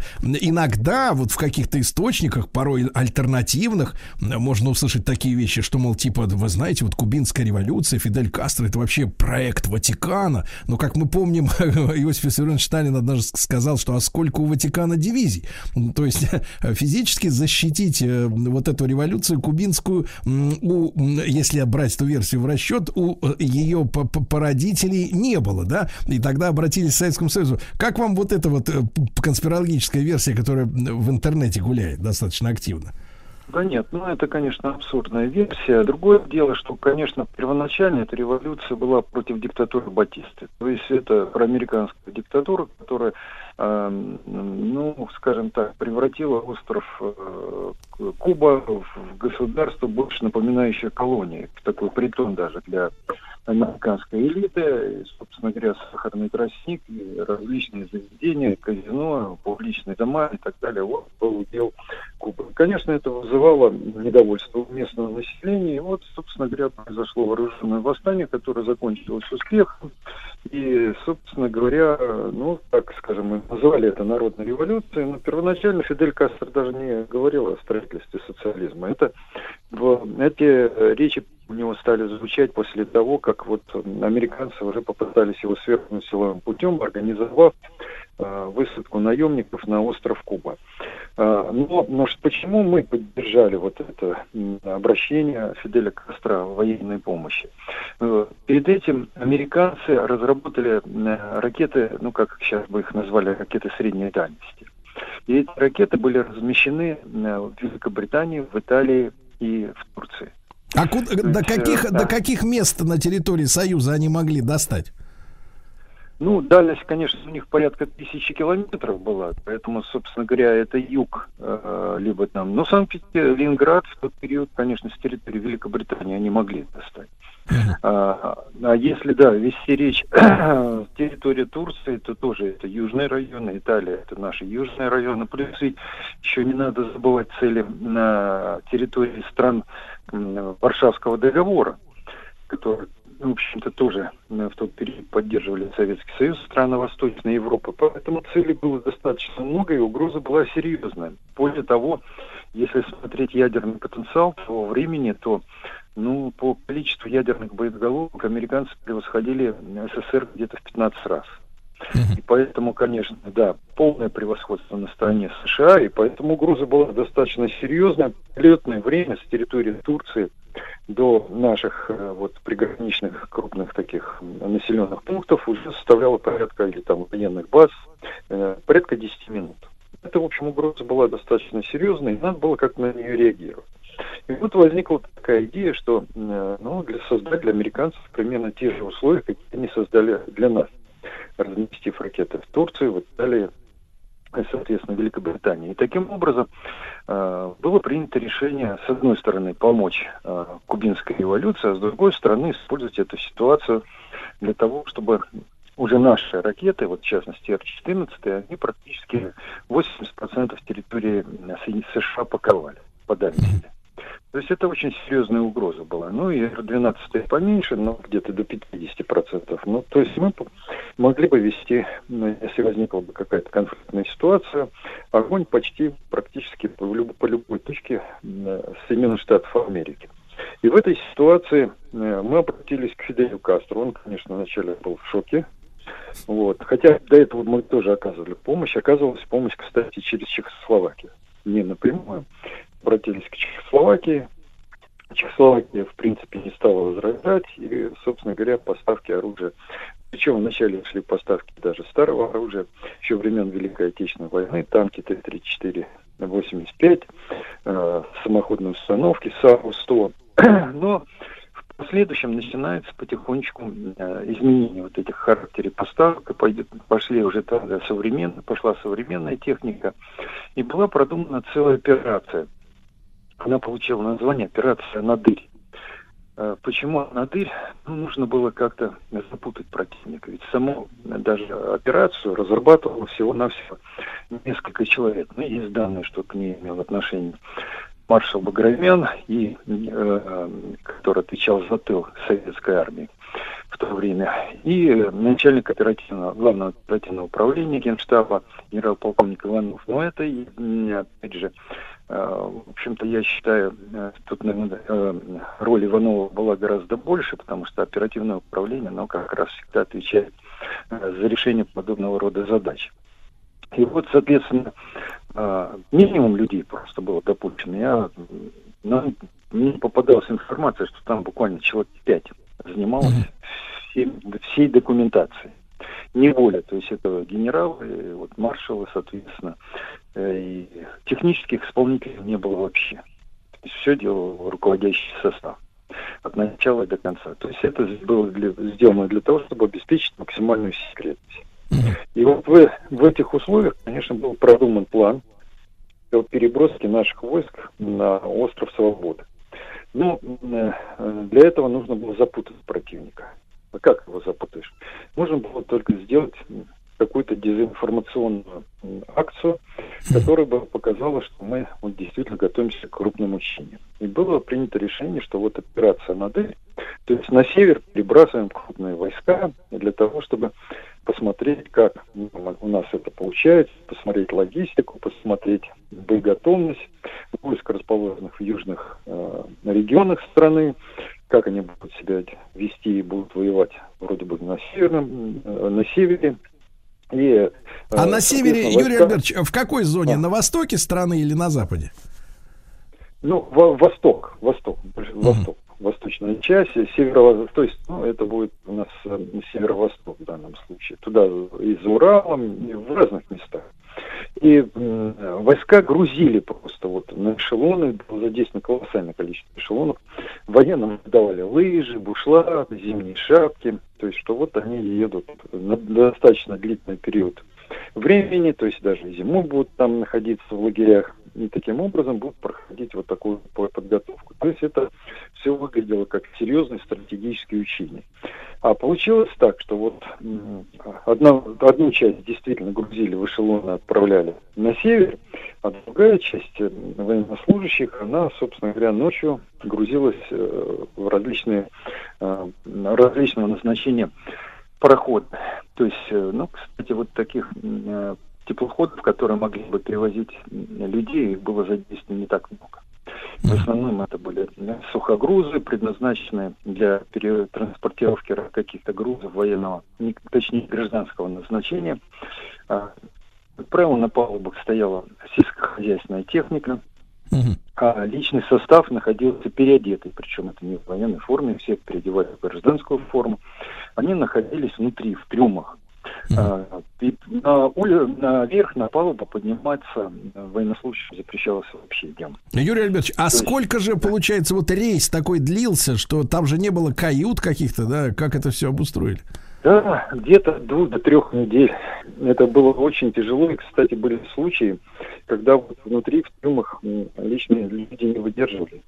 И, собственно говоря, сердце не выдерживало, не выдерживали жары, потому что, э, э, ну, очень жарко, во-первых, было влажно, на питание всего-навсего два раза в день, холодильников нет, пища тоже частично приходила в негодность, вот, в туалет ходить тоже подниматься нельзя, туда спускалось ведро в трюм, вот, э, соответственно, ходили в туалет, и потом наверху там матрос это все выливал за борт. То есть это, в общем, действительно операция была с точки зрения даже готовности личного состава, ну, я считаю, такая рассчитанная именно на русский характер. Почему скажу, что сразу забегая вперед, скажу, почему на русский характер. Американцы посадили своих рейнджеров, хотели посмотреть, сколько они продержатся вот э, в трюмах корабля. А, Ну, должны были две недели просидеть, через три дня их пришлось выпускать.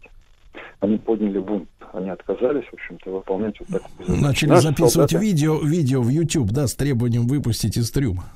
Ну, Ютуба тогда не было, да, но, в общем, дошло дело по- почти до мятежа. И таким образом э, получилось, что, э, в общем-то, даже были случаи смертные, э, смертельные. А, ну, тогда матросы хранили просто по морским обычаям. Те э, зашивали в мешок, и тело, соответственно, выбрасывали просто за борт. Это, в общем, достаточно такой трагический момент. Там, по-моему, больше двух десятков, если мне память не изменяет, вот, за время операции погибло. Это небольшая относительно цифра, учитывая, что было переброшено более 50 тысяч. Из них 2000 это гражданский персонал. И, собственно говоря, американцы, э, ну, так как у нас корабли шли достаточно интенсивно, и не только наши, но и из социалистических стран, то поставки, собственно говоря, э, были интенсивны. На Кубу действительно корабли приходили ну, в большом количестве. Но здесь поставки выросли где-то процентов на 20. И американцы, конечно, обратили на это внимание. Они начали э, вести разведку, э, разведку в том числе.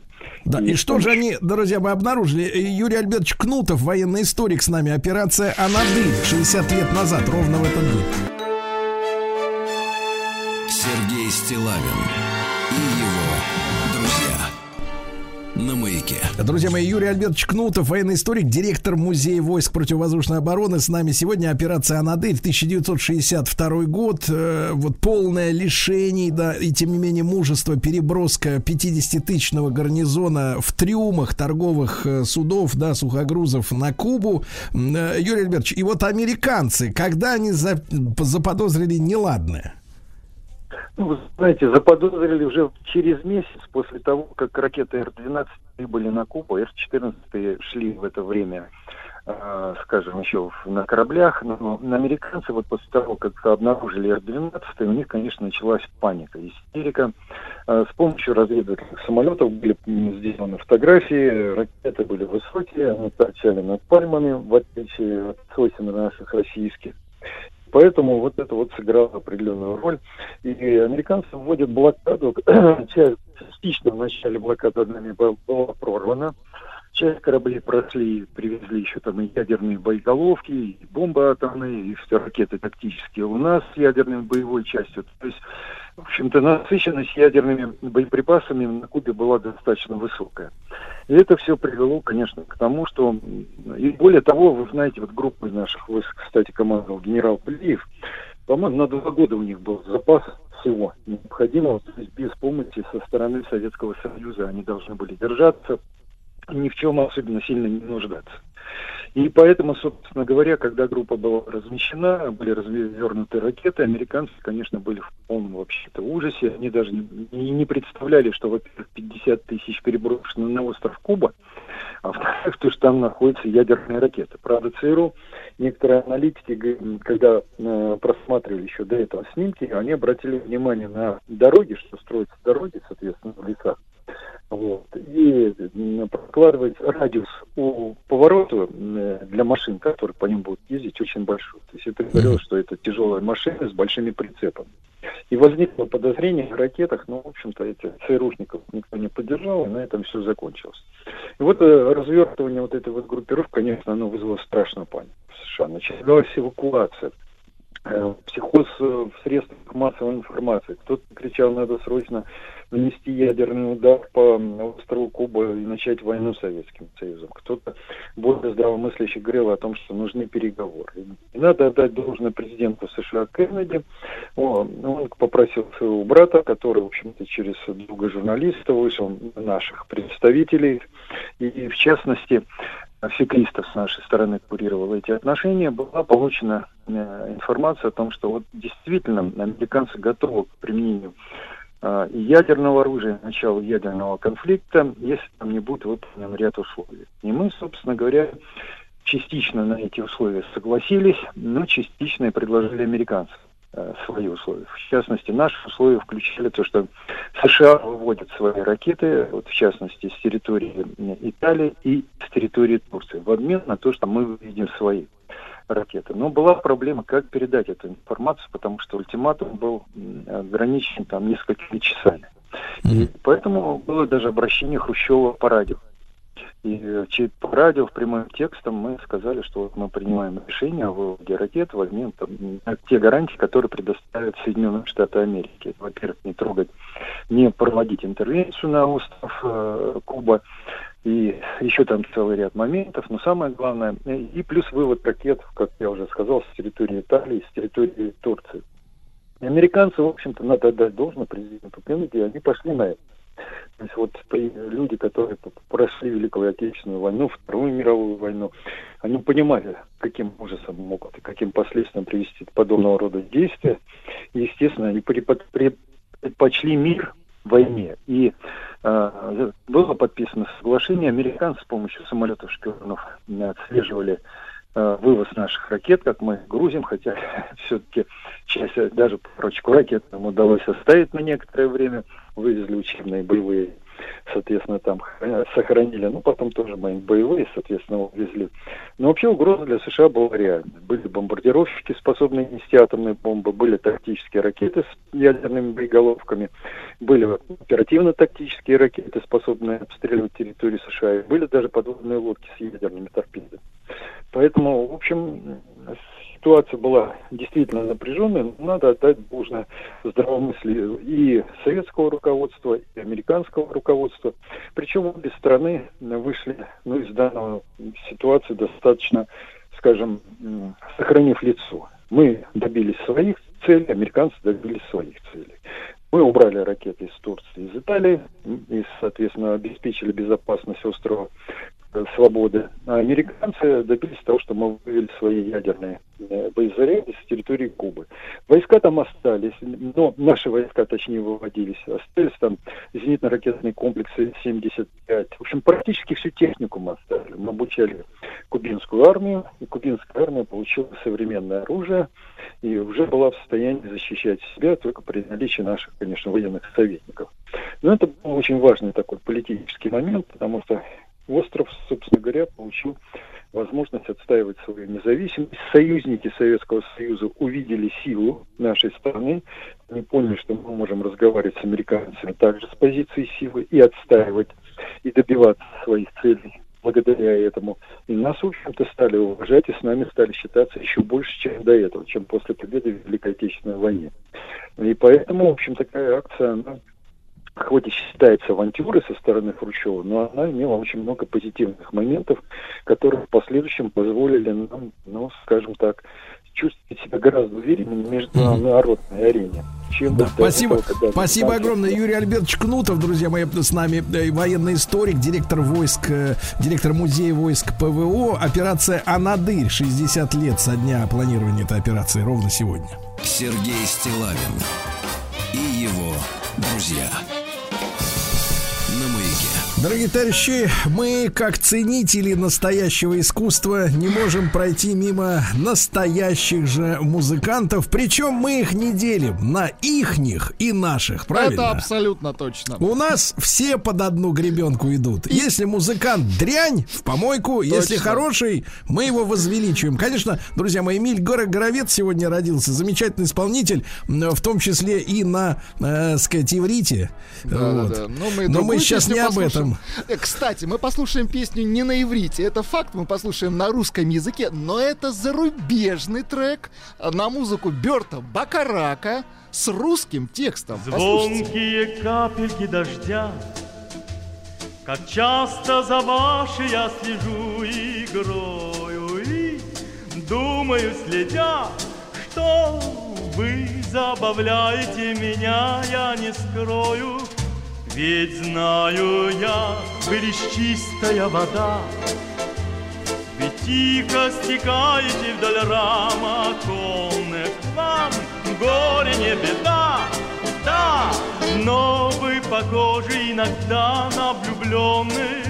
Мелькнет одна тот час За ней другая мчится, словно птица Который раз так сердце к сердцу вновь стремится.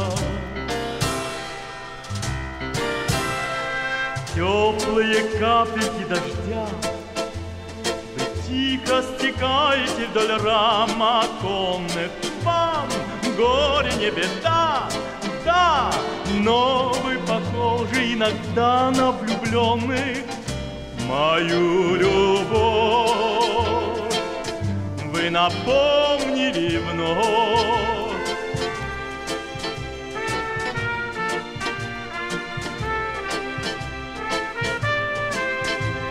который раз так сердцу к сердцу вновь стремится. Теплые капельки дождя тихо стекаете вдоль рам оконных Вам горе не беда, да Но вы похожи иногда на влюбленных. Мою любовь вы напомнили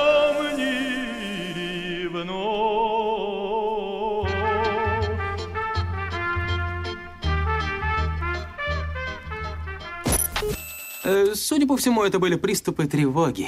Что? Страха, синдром паники. Могу прописать успокоительное. Эй, взгляни на меня. Я что, на паникюра похож? Э, Ну, так. Я так похож сразу. на паникера? Стыдиться вам нечего, любой невропат... Тебя что, выперли с ветеринарных курсов? У меня был инфаркт. Кардиограмма не подтверждает. Мужчина. Руководство по эксплуатации. Дорогие товарищи, э, друзья мои, э, на фоне 71, а, 71% м, повышения потребностей народонаселения в услугах психологов, мы об этом сегодня говорим. Вот, э, доктор Добин Анатолий Яковлевич апри- объявляет невиданный аукцион щедрости. В то время как его час подорожал до, сем- до 17 До тысяч 17, рублей. да, целковых. Вот, а Анатолий Яковлевич объявляет следующую получасовку. э, Давайте так, 15 минутами ответ, бесплатных ответов на ваши нужды. Да, здравствуйте, Анатолий Яковлевич. Здрасте, здрасте. Ну, вы можете себе позволить. Гонорары зашкаливают настолько, что вы начали, начали бесплатно оказывать адресную помощь, да? Какой вы злой, какой вы злой. Да ну что вы. Да. Вы не видели злого. Значит. Анатолий Яковлевич первую часть нашей программы посвятит теме, смотрите, почему мужчина сомневается в отношениях, ну, то есть мнется, да, мнется. Да, это, это женщина очень волнует, а пока вы можете использовать наш WhatsApp, э, так сказать, и Telegram. Напомните номер, Владислав Александрович. Так, номерок напомни. 967 967 103 5 5 533, да. Можете, друзья мои, отправлять свои вопросы. А, Чем приличнее будет вопрос, тем больше Тем вероятность более того, что... будет неприличный ответ. ответ. Да, ну что, Анатолий Яковлевич, э, в принципе, мы тут втроем вот собрались, Владик, я, вы, вы знаете, что мы... Анюта еще с нами. Нет, Анюта с нами, но она этого не поймет, что я сейчас говорю. Мы действительно сомневаемся. А, Очень Да, мы- сомневаемся. да, мы сомневаемся. очень сомневаемся, и мы сегодня поговорим об этом.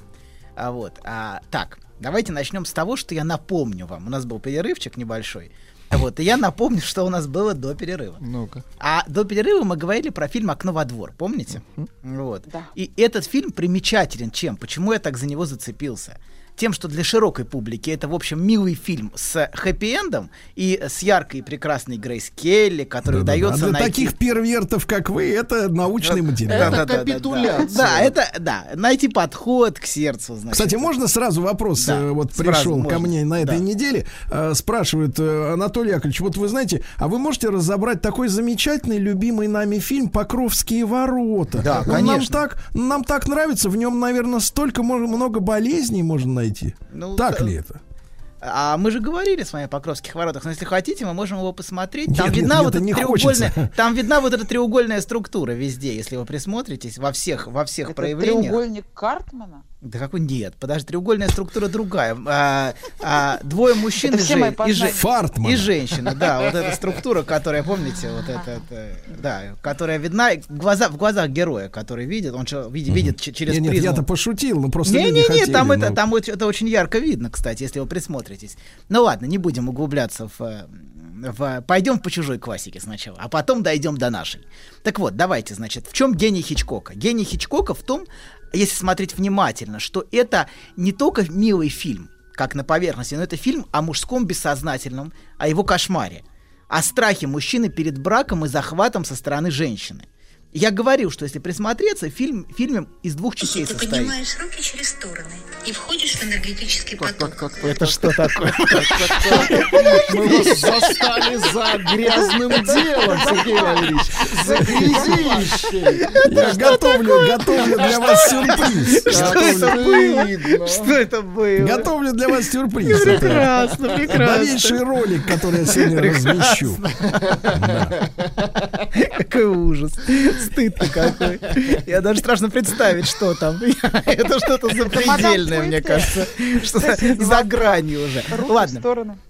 Вернемся. Фильм состоит из двух частей. Я и сна. Вот кусок сна нам уже проступил. Так вот, на его герой чувствует, что приперт к стенке. В духе или женимся, или раста- расстаемся. Ну, или кольцо, или до свидания. Там же тема кольца, замечаете, она везде звучит. Вот. И заметьте, когда она с ним, а, он все время от нее уклоняется. Когда она рядом, он все время уклоняется, он на нее не смотрит. А когда она собирается свалить, она в дверях а, и грозит исчезнуть из его жизни, он тут же за нее цепляется. С одной стороны, мы не подходим друг к другу, ты по- понимаешь, мы такие разные, и ты должна это... А с другой стороны, когда она собирается уходить после его вот этого посыла, а когда мы снова увидимся? То есть вот, вот ни да, ни нет. То, что она слышит от него На постоянно. предусловии. Мгм. Да. Так вот, вторая половина фильма — это сон, переходящий в кошмар, связанный с неспособностью героя сказать Да что ж «нет». такое? Сергей Валерьевич, ну возьмите себя в руки. Отключите, отключайте его. Там же есть просто громкость, но это же элементарно. И смотрите просто на лицо. Дело в том, что дело в том, что я хочу задать вам вопрос про то, помогают ли э, воронки, э, которые раскручивают женщины, найти миллионера, миллиардера или даже принца. Конечно, помогает. Досрочный ответ, конечно. Досрочный ответ. Ладно, пожалуйста. давайте, подождите. Втор- на- во второй части вы все успеете, Сергей. Будет, вот будет для, все- для всего будет время. Для всего. Давайте так, подождите, вы с- собьете. Герой не может прямо сказать нет. Вот Ни то, что нет, мы видим. да, да. Он ни да, ни нет. И сон, собственно, вот этот, который мы видим, вся вторая часть фильма выражает его конфликт. С одной стороны, Не мычит, не телится, это называется, да? да, да, желание избавиться от потенциальной жены, с одной стороны, как Торвальд избавился от жены.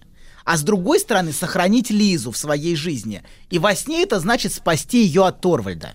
Понимаете, да? С одной стороны, Торвальд от жены избавился, а с другой стороны, Лизу надо сохранить. И вот этот его конфликт, он присутствует и в, в этой, во второй части сновидений тоже. Вот. А, да.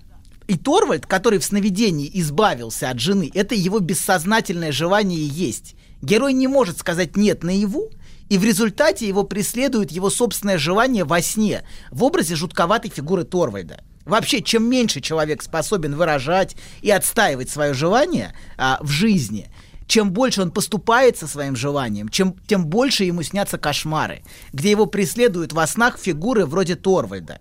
Это вот это желание, которое заявляет о себе таким образом в сновидении, если оно невозможно наяву. Поэтому а, сон вот такого рода, который мы видим, который переходящий в кошмар, он порождается именно невозможностью прямо отказать герой. Герой не может сказать нет, он боится ее потерять, он не хочет чувствовать себя виноватым. А, в конце концов, найдется кто-то другой у нее, она же такая прекрасная. И он не хочет ее терять, но он не может сказать да тоже. Вот. И а, вообще мы очень часто живем, знаете, не говоря ни да, ни нет, все время уклоняясь. В нашей жизни очень часто не хватает прямоты. И знаете, вот в нашем общем культурном наследии, которое мы давно не цитировали, там Даже говорится... мне не хватает Да, прямо. там говорится. Нет, вам как Даже раз. Хватает, даже вам. А, да будут вашими словами да-да и нет-нет. Вот, а мы обычно очень уклончивы, как главный герой. Мы говорим «да», которое совсем не «да» на уровне нашего желания. Мы живем в непрерывных компромиссах, в первую очередь самим собой, понимаете? Первый компромисс, с кем мы вступаем, это на самом деле я сам и мое собственное желание. Я готов им поступиться в какие-то моменты, даже если для меня это на самом деле внутренне является важным. Например, мы не способны отказать, когда на самом деле не хотим. Особенно если на нас давят, например. Мы тогда даже не слышим, чего мы хотим на самом деле. И в результате никакого реального контакта ни с самим, ни с собой, ни с другим человеком не происходит. Вот. Потому что если мы не можем сказать честного «нет», то мы не можем сказать искреннего «да». Если нет никогда не говорится, то и да от сердца не будет никогда высказано. Он ей что сообщает в фильме? Он типа готов сделать ей одолжение. Если уж ты так хочешь, а, брак, и, так хочешь совершить эту ошибку, то в принципе я и не против. Но если тебе так нужно, а, да. Да, обратная ситуация, доктор. Когда женщина начинает конючить, подари мне цветы. И вот он, и вот он привозит домой веник. На. Ну вот это все, только конечно. Когда на тебя давят, ты не можешь это сделать от сердца. Она, она говорит, я хочу, чтобы ты это хотел, а не чтобы... Почему давят? Просто просят. Я говорю, А да. зачем тебе веник? Подождите, мужчина, мужчина чувствует, что на него давят. Мы говорим про мужчину. Мы не говорим про... э, в, в ре- в реальности женщины вообще все по-другому. Мы говорим сейчас про реальность мужчины в его внутреннем Давит, да? Он ощущает, давим. да, он ощущает, да, да, я понимаю ваш скепсис. Он абсолютно разделяет даже абсолютно где-то. Да, абсолютно. Вы даже, мамочка, на нас давите, хотя мы вам ничего не должны. Да, так вот. А, оно Как все равно женщина хочет, чтобы он сам все равно. Она не хочет, чтобы это было по ее просьбе. Даже давайте так. Она хочет, чтобы он от своего сердца ей подарил, а не чтобы она у него выдавила, выклинчила, вытребовала. Но ей это не нужно. Получается так, да. А он готов сделать ей одолжение.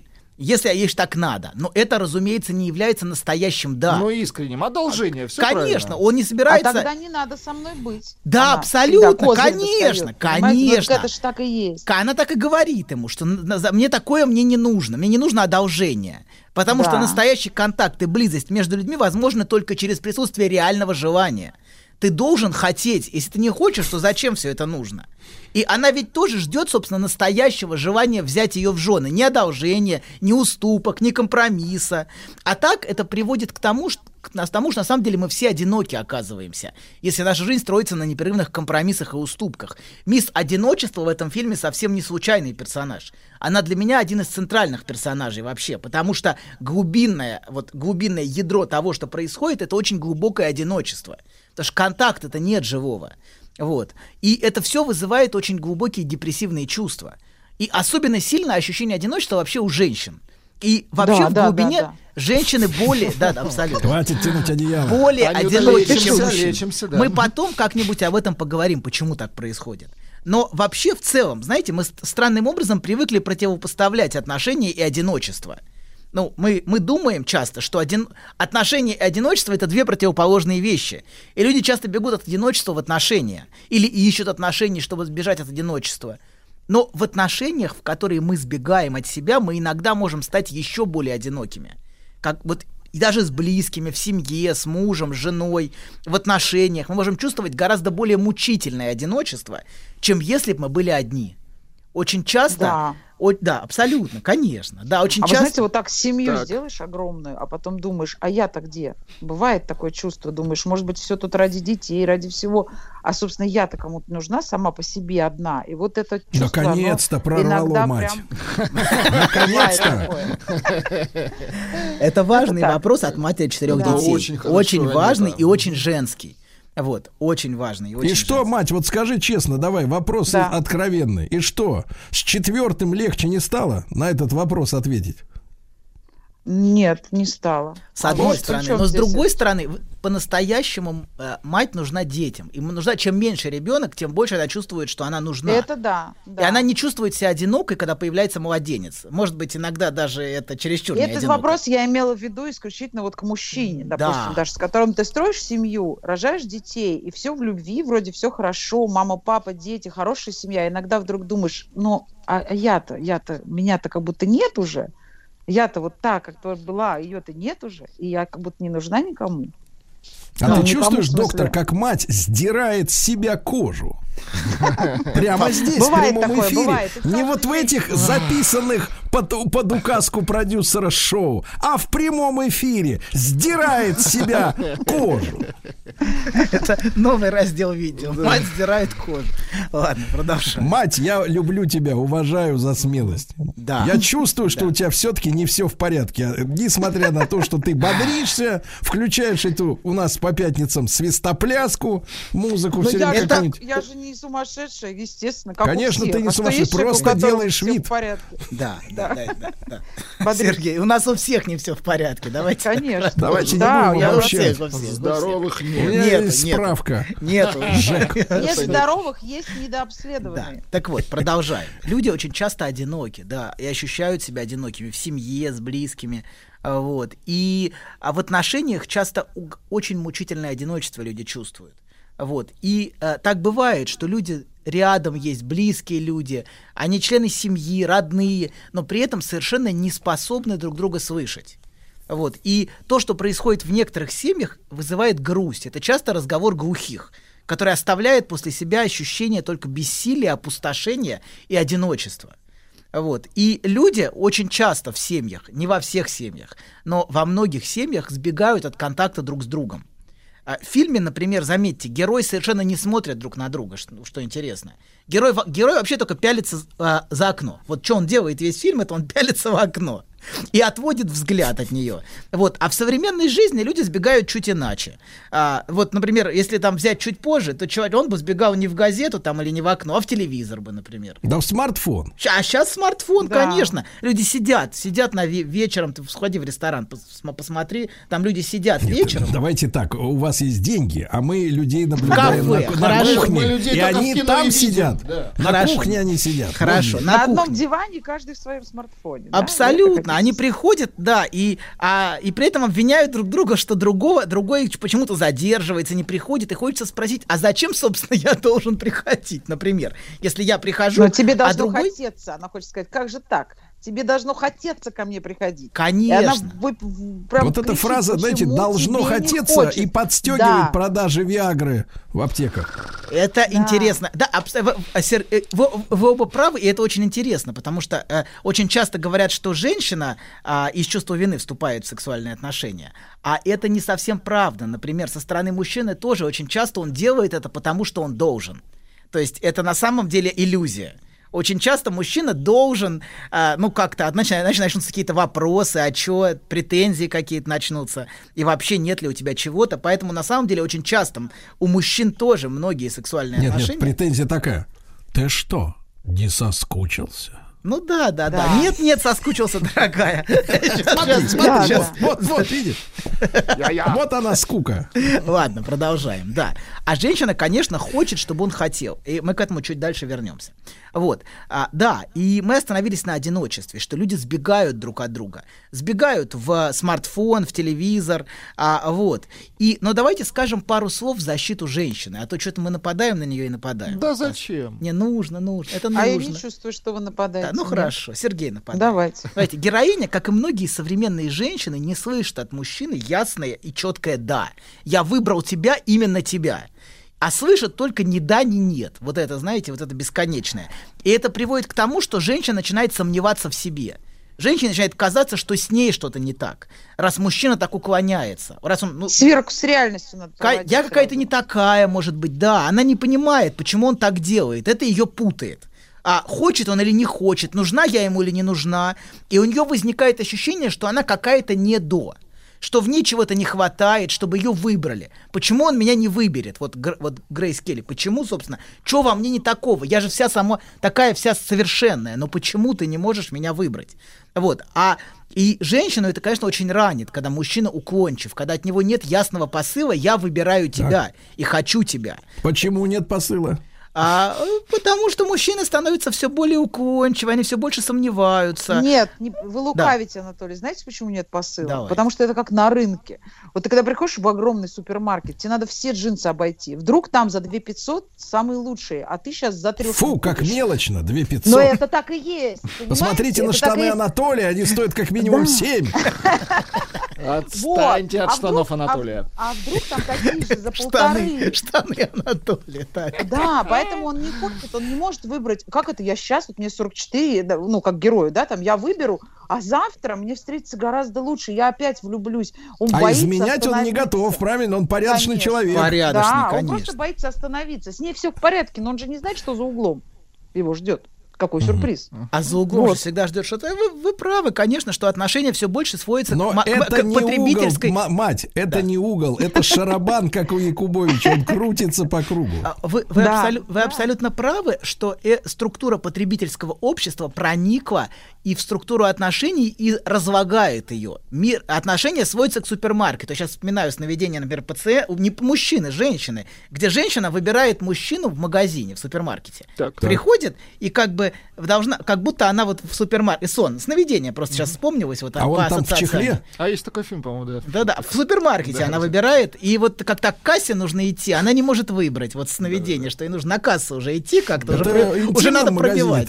Не Нет, знаю, ну я просто, просто говорю, что в целом структура... Кстати, кстати, Да. мать, скажи, скажи, пожалуйста, а вот Да? в этого рода магазине-то вам проще, да, сориентироваться, что вам подходит? Нам, э, с вами вы имеете в виду? А у Нет, не со мной, вам с собой.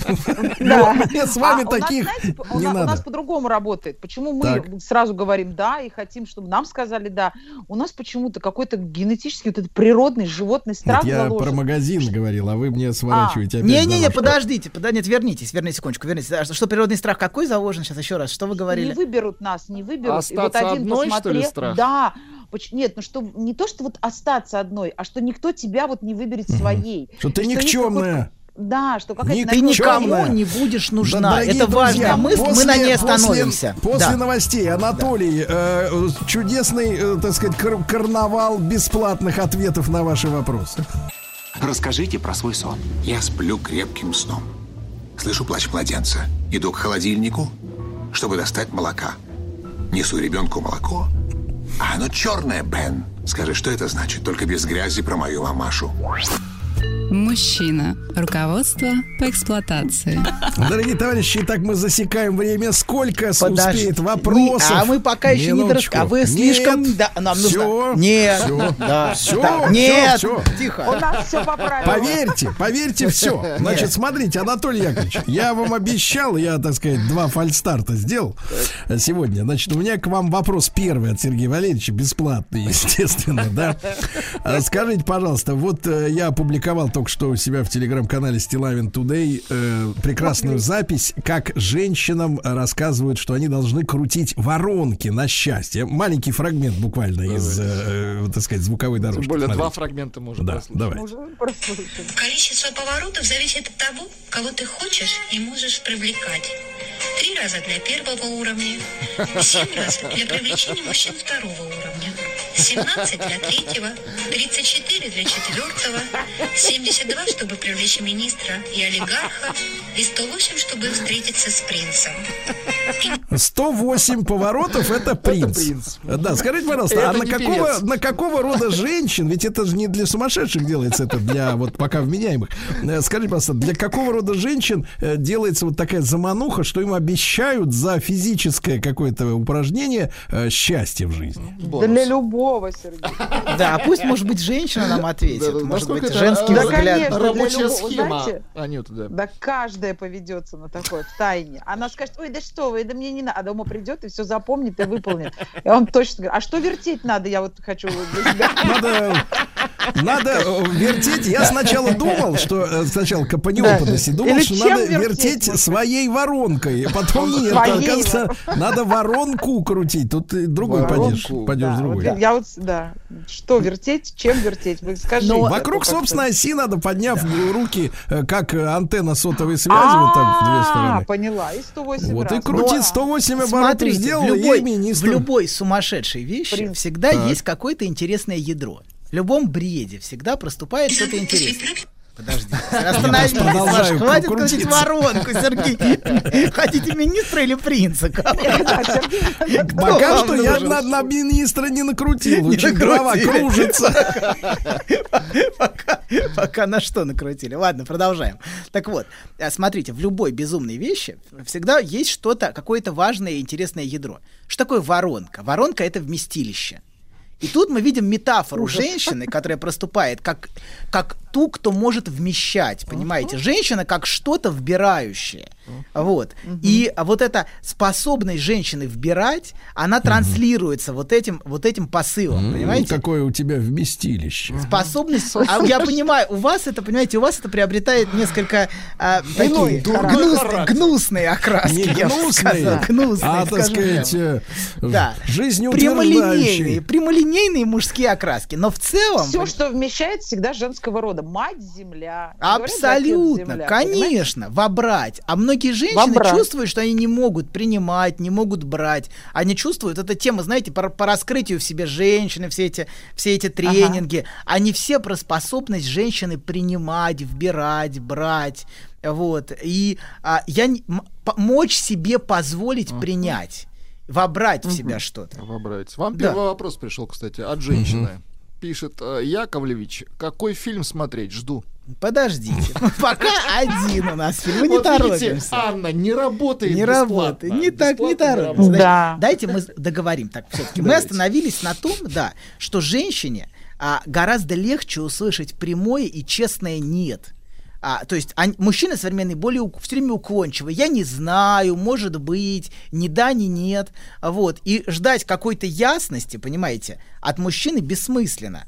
А женщина, в чем у нее проблема? Она чувствует, что раз ее не выбрали, раз а, с, с ней что-то не так, она какая-то не такая, и это оставляет ее в очень таком мучительном состоянии неопределенности. Что со мной не так? Но есть же золотое купеческое слово «посмотрим». Да-да, абсолютно, конечно. И вот женщина очень этим мучается, вот этим бесконечным мужским посмотрим. Пока не знаю, как увидим, как будет. Вот. Это как песня Perhaps, знаете, как раз про это, Да, да. В испанском варианте, в английском, это же гимн. Да, мужской, Того, мужской гимн, Да абсолютно, да. русском. Да. Так вот, и, собственно, а, многим женщинам легче было услышать прямое «нет», чем все время находиться в мучительном неопределенном состоянии, что все время ни да, ни нет. И, собственно, одна из причин современной чрезмерной давящей активности женщин, а мы замечаем, что женщины становятся все более активными в современном мире, что они не чувствуют определенности со стороны мужчины. Они все время живут в мужском ни да, ни нет. А женщина устроена так, что ей важна определенность от мужчины. Это не значит, что она сама определенная, понимаете? Совсем нет. Как раз наоборот. И именно поэтому ей так важна от мужчины определенность. Я выбрал тебя, и именно ты мне важна, именно ты мне нужна. И в том числе определенность ее позиции, ее места. А я кто я для него? Она спрашивает себя. А иначе она теряет в отношениях с мужчиной почву под ногами. И в результате она пытается эту почву создать своим давлением, своим требованием. Они ищут ясности, и если не могут ее получить, начинают становиться все более настойчивыми, все более давящими, все более требующими. Вот. И ясности, конечно, это вообще не добавляет ни на секунду. Мужчина начинает еще больше уклоняться. Но они становятся преследующими, а мужчины все более избегающими. И если традиционно мужчина воспринимается скорее охотником, а женщина скорее добычей, вот, то знаете, в соврем... сейчас, Всё наоборот, Сейчас, да. мужчина часто воспринимает себя как добычу. Как там, помните, у Цветаевой было, кто был охотник, кто добыча, все Нет, дьявольски давайте наоборот. так, мужчина астроном, а она черная дыра.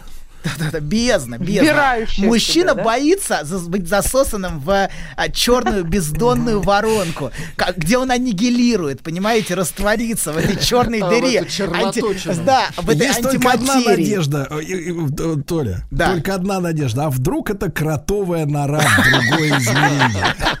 А Абсолютно. Это портал, Сергей. это портал Конечно, конечно. Но не все решаются войти в портал. Чтобы войти в Конечно. портал, нужна смелость. В фильмах, как они прыгают? Они прыгают туда, летят, летят, летят, летят. Думаешь, А это они- все, а там бац и Да. классно. Да, а тут... Так что бац и классно. А человека нет. Понимаете, Нет, а вы из- знаете, проблема э, в том, что из бад- дыры... когда, особенно на джампинге, если бац и классно, не бывает. Да, потому поэтому все эти астро- а- астрономические, ми- ми- астрономическая мифология, я так называю, она выражает многие мужские бессознательные страхи на самом деле. Что эта черная дыра меня засосет, из нее не вырваться, из нее нет выхода. Так устроена вселенная. Да, да, абсолютно, конечно. Вот эта точка, в которой засосет и все, и нельзя даже приближаться.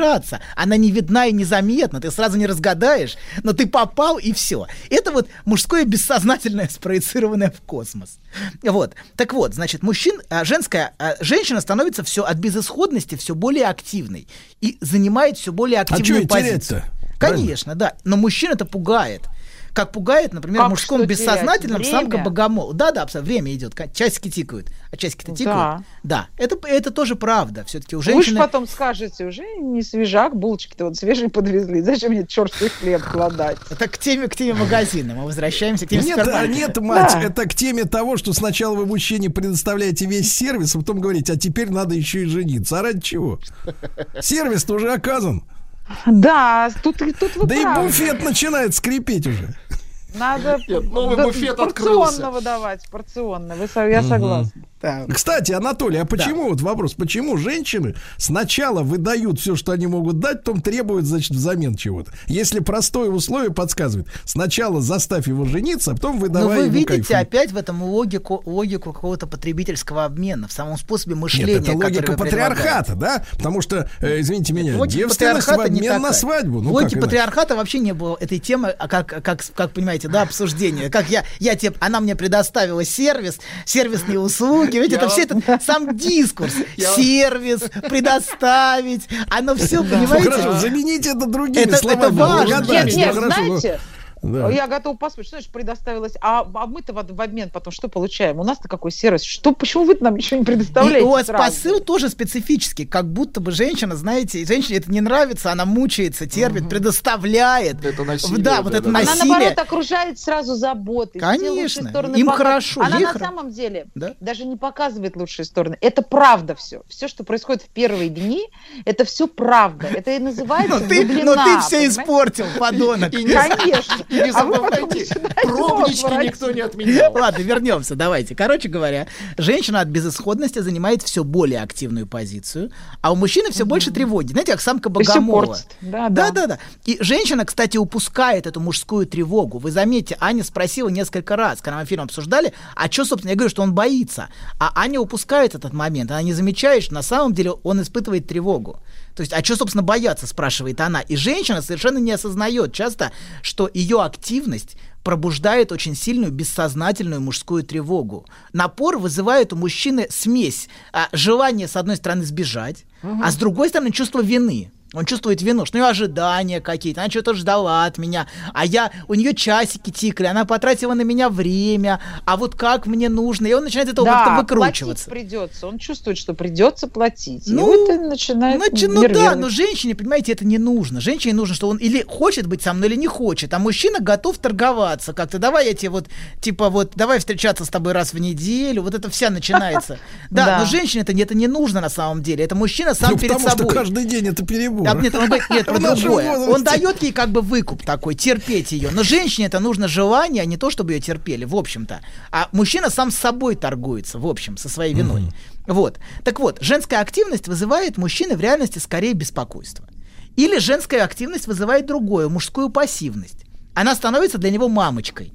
Вот. И, собственно, все. Замкнутый круг, знаете, возникает в результате, что а, а, жен- женская активность вызывает все большую мужскую пассивность, а мужская пассивность провоцирует все большую, а, все большую женскую активность. И мы видим, что вот такой замкнутый круг в отношениях все сильнее и сильнее. Все больше ослабевается мужская позиция, женщина становится таким желающим уже больше субъектом, а мужчина таким вечно ускользающим.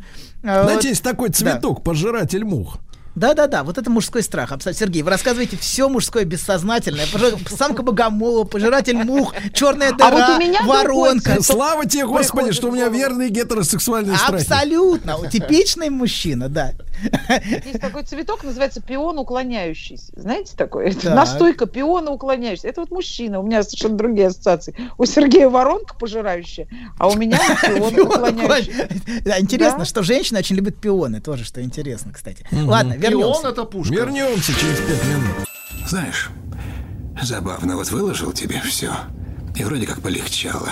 Нет, серьезно, будто сбросил тяжесть. Молодец. Я... А вы... Док, спасибо. Мужчина. Руководство по эксплуатации. Итак, дорог- дорогие друзья, вечер длиной в 5 минут бесплатных вопросов Да, Анатолию прода- Яковлевичу. продолжаем. А, Вопрос, вот Владуля, вопрос что пришел. спросили доктора? Что? Спрашивают, где нас послушать. Да, где можно на, портале, послушать? на портале смотрим нас Теперь послушать. на портале К сожалению, смотрим, из да-да-да. многих мест нас эти нехорошие Убрали. люди нас Не- да, хорошие люди хорошие, Хорошие люди, хорошие люди Все нас люди все люди хорошие. хорошие да А послушать можно осталось нас да на смотрим, портале да. смотрим Нет, так вы так говорите, все люди хорошие, а не люди плохие. да не люди плохие не люди не люди да не люди Послушать плохие можно на портале А смотрим. на портале Совершенно смотрим точно. новые выпуски все там Да, да на портале смотрим и в следующий раз мы в 9 утра будем а не в 10 Имейте Да. в виду. Доктор, вы же не выспитесь. Ну что делать? Меня мы сказали в 9, знаешь, в 9. Я, я верный, верный сын, верный сын отчизны. Приду в 9. Владуля, вопросы от народа бесплатно. Вопросы, вопросы. Ну давайте, Да, давайте, давайте, подождите секундочку, давайте продолжим. Значит, мы остановились. Подождите. Когда речь зашла о заман бесплатных такой, заман. Так вот, давайте так. Мужчина и женщина немножко резюмируем. Резюме сделаем. Мужчина и женщина отличаются в вопросе, что их беспокоит в отношениях. Если женщина сомневается, мы про сомнения говорим, любит, не любит, нужна я ему, не нужна, ей важно быть для него исключительной. Помните, мы говорили про эротоманию? Когда женщина уверена, что мужчина ее хочет и любит, хотя это может быть не совсем так. Э, Женщине, понимаете, очень важно быть желанной. Она хочет быть ценной, нужной, вот. И даже если мужчина сначала ей не нравился, если он, например, проявляет свое желание, а, он это может ее обаять. Ее может обаять его активность. Он занял Да. желающую активную позицию. хотят Ее да. хотят, конечно. И она сама себе начинает в этом нравиться. Понимаете, мужчина своим желанием сообщает ей то ощущение от самой себя, которое ей очень нравится. Ей самой с собой от этого хорошо. Вот. Или она может не уходить от мужчины, например, как вы правильно сказали, с которым ей некомфортно из страха, что ее больше никто не полюбит. Я никому не буду нужна. У женщины очень часто такой страх, что она никому больше не будет в этой жизни нужна. И она может... Анатолий, с каждым словом отчаяние в мою душу закрадывается. Что же нету, что ли, вот этой вот любви? То есть самой, Есть, ты вышел- есть. Я Есть? говорю, мы говорим про другое. Мы говорим про женское, женский вопрос, который ее беспокоит. Ее беспокоит именно Да, этот мужской вопрос. ответ не устраивает. Да, Вот мужской ответ дело. не устраивает, конечно. Тогда или нет, спрашиваете вы. Вот, так вот, она держится, смотрите, за любовь мужчины, за его желание, и для нее утрата любви и желания, собственно, и будет главной катастрофой. У Цветаева есть прекрасное стихотворение на эту тему. Помните, вчера еще в Ну, это не ногах про лежал. мужчин стихотворение. Да, мой Подождите. милый, что тебе я сделала? Да, да, Это да. история. Равнял с китайскую державу, в раз обе рученьки Да. разжал, жизнь выпала копейкой жа- ржавую. Жизнь приучил, жизнь приучил в самом огне, вот в смысле своего желания. Сам бросил в степь оледенелую. Я не чувствую больше жизни, я не чувствую желания, оно меня не греет. О, вопль Май- женщин всех времен. Мой милый, что тебе я сделала? Вот, короче говоря, что женщине важно быть желанной. И ее сомнения, они центрируются вокруг желания и любви мужчины. Скажи, ты меня любишь, как сильно ты меня любишь, а все еще любишь, а почему любишь? Это все женский вопрос. И он А вы адресован... Знаете, Анатолий, Да. секундочку, вот маленькую ремарочку. Вот это стихотворение нам зачитывали на уроке литературы, когда мне было 12 лет. И все девочки в классе чуть ли не плакали. Хотя ни у кого тогда никаких отношений и даже наметки на это не было. Вот те, которые плакали, надо было проверить в кабинете у врача. они плакали именно, это отсылает именно к этой женской позиции, которая у девочки уже есть. откуда-то Конечно, есть. Вот о еще, чем речь, еще да. до отношений, еще вне отношений. Но это И та позиция, к которой да. они примеряют себя, понимаете, да, внутренне. А мужчина сомневается в ином. То есть это позиция объекта. Мужч- э, а А у нас мужчина- другой Анатолий. Да, мужчина Дом под- стоит, свет горит, так откуда взялась Подожди, печаль? не так. Секунду, секунду, Сергей. Мужчина сомневается скорее в собственном желании, в том, люблю, не люблю, хочу, не хочу, а оно мне надо, вот как в фильме. И вообще, может А быть, сра- люблю, надо да? бы сравнить еще, сходить, вот дайте-ка я поищу, чтобы почувствовать. А О. Вот что я чувствую-то? А вот действительно ли я чувствую к ней? Вот надо сравнить с другой и посмотреть. Вот. Да, да, да, да. Да, и желание, смотрите, у мужчины зависит от дистанции с объектом, это важно. Мы говорили про важность дистанции. Вот, если она слишком близко при- приближается, если ее слишком много, он тут же начинает сомневаться, та ли она, кто мне нужна. Как в фильме, когда она становится слишком давящей для него, он начинает тут же сомневаться, моя ли эта женщина, не моя, вообще нужно оно мне. Вообще, на кой черт, может мне правда пойти и сдохнуть где-нибудь Да там? не сдохнуть, нет, ну зачем, зачем так-то? Она пишет, например, давай встретимся, ты думаешь, да ну нафиг, он сейчас вот сериал с, с Киркоровым в роли Петра Первого выходит, что я лучше посижу, потуплю в телек. Согласен, согласен, Получу абсолютно. да? Абсолютно. Пользы, пользы больше. Да, согласен, согласен. Короче говоря, он ищет способ тут же уклониться, сбежать. Вот, и тут, кстати, вопрос был, и отвечу очень быстро, Давайте. что я, когда был женой, я много пил. Только развелся, сразу бросил. То есть, когда он пил, он уклонялся. Алкоголь был способом уклонения от контакта, от связи. От службы. Да, просто у него был, понимаете, не было сма- смартфон как-то непривычно, алкоголь более привычный способ избегать, избегать контакта. Долго. Да, избегать Долго. долго. Он ей неприятен, например, когда, она, когда он выпьет. И вот она не лезет к нему с вопросами какими-то. Это что же, мы же причина алкоголизма, что ли? Вы так При- хотите? не вы и развернуть? не женщины, а попытка мужчины уклониться от женского требования. От- Ну заметьте, вы юлите, да заметьте, вы? у мужчин-алкоголиков очень давящие жены. Заметьте, кстати. О, женщина. Да? Слушайте, а Очень мы сегодня часто. с утра вот читали письмо очередное, Доля, короткий вопрос. Там женщина, значит, виляла от отношений с любовником, будучи в отношениях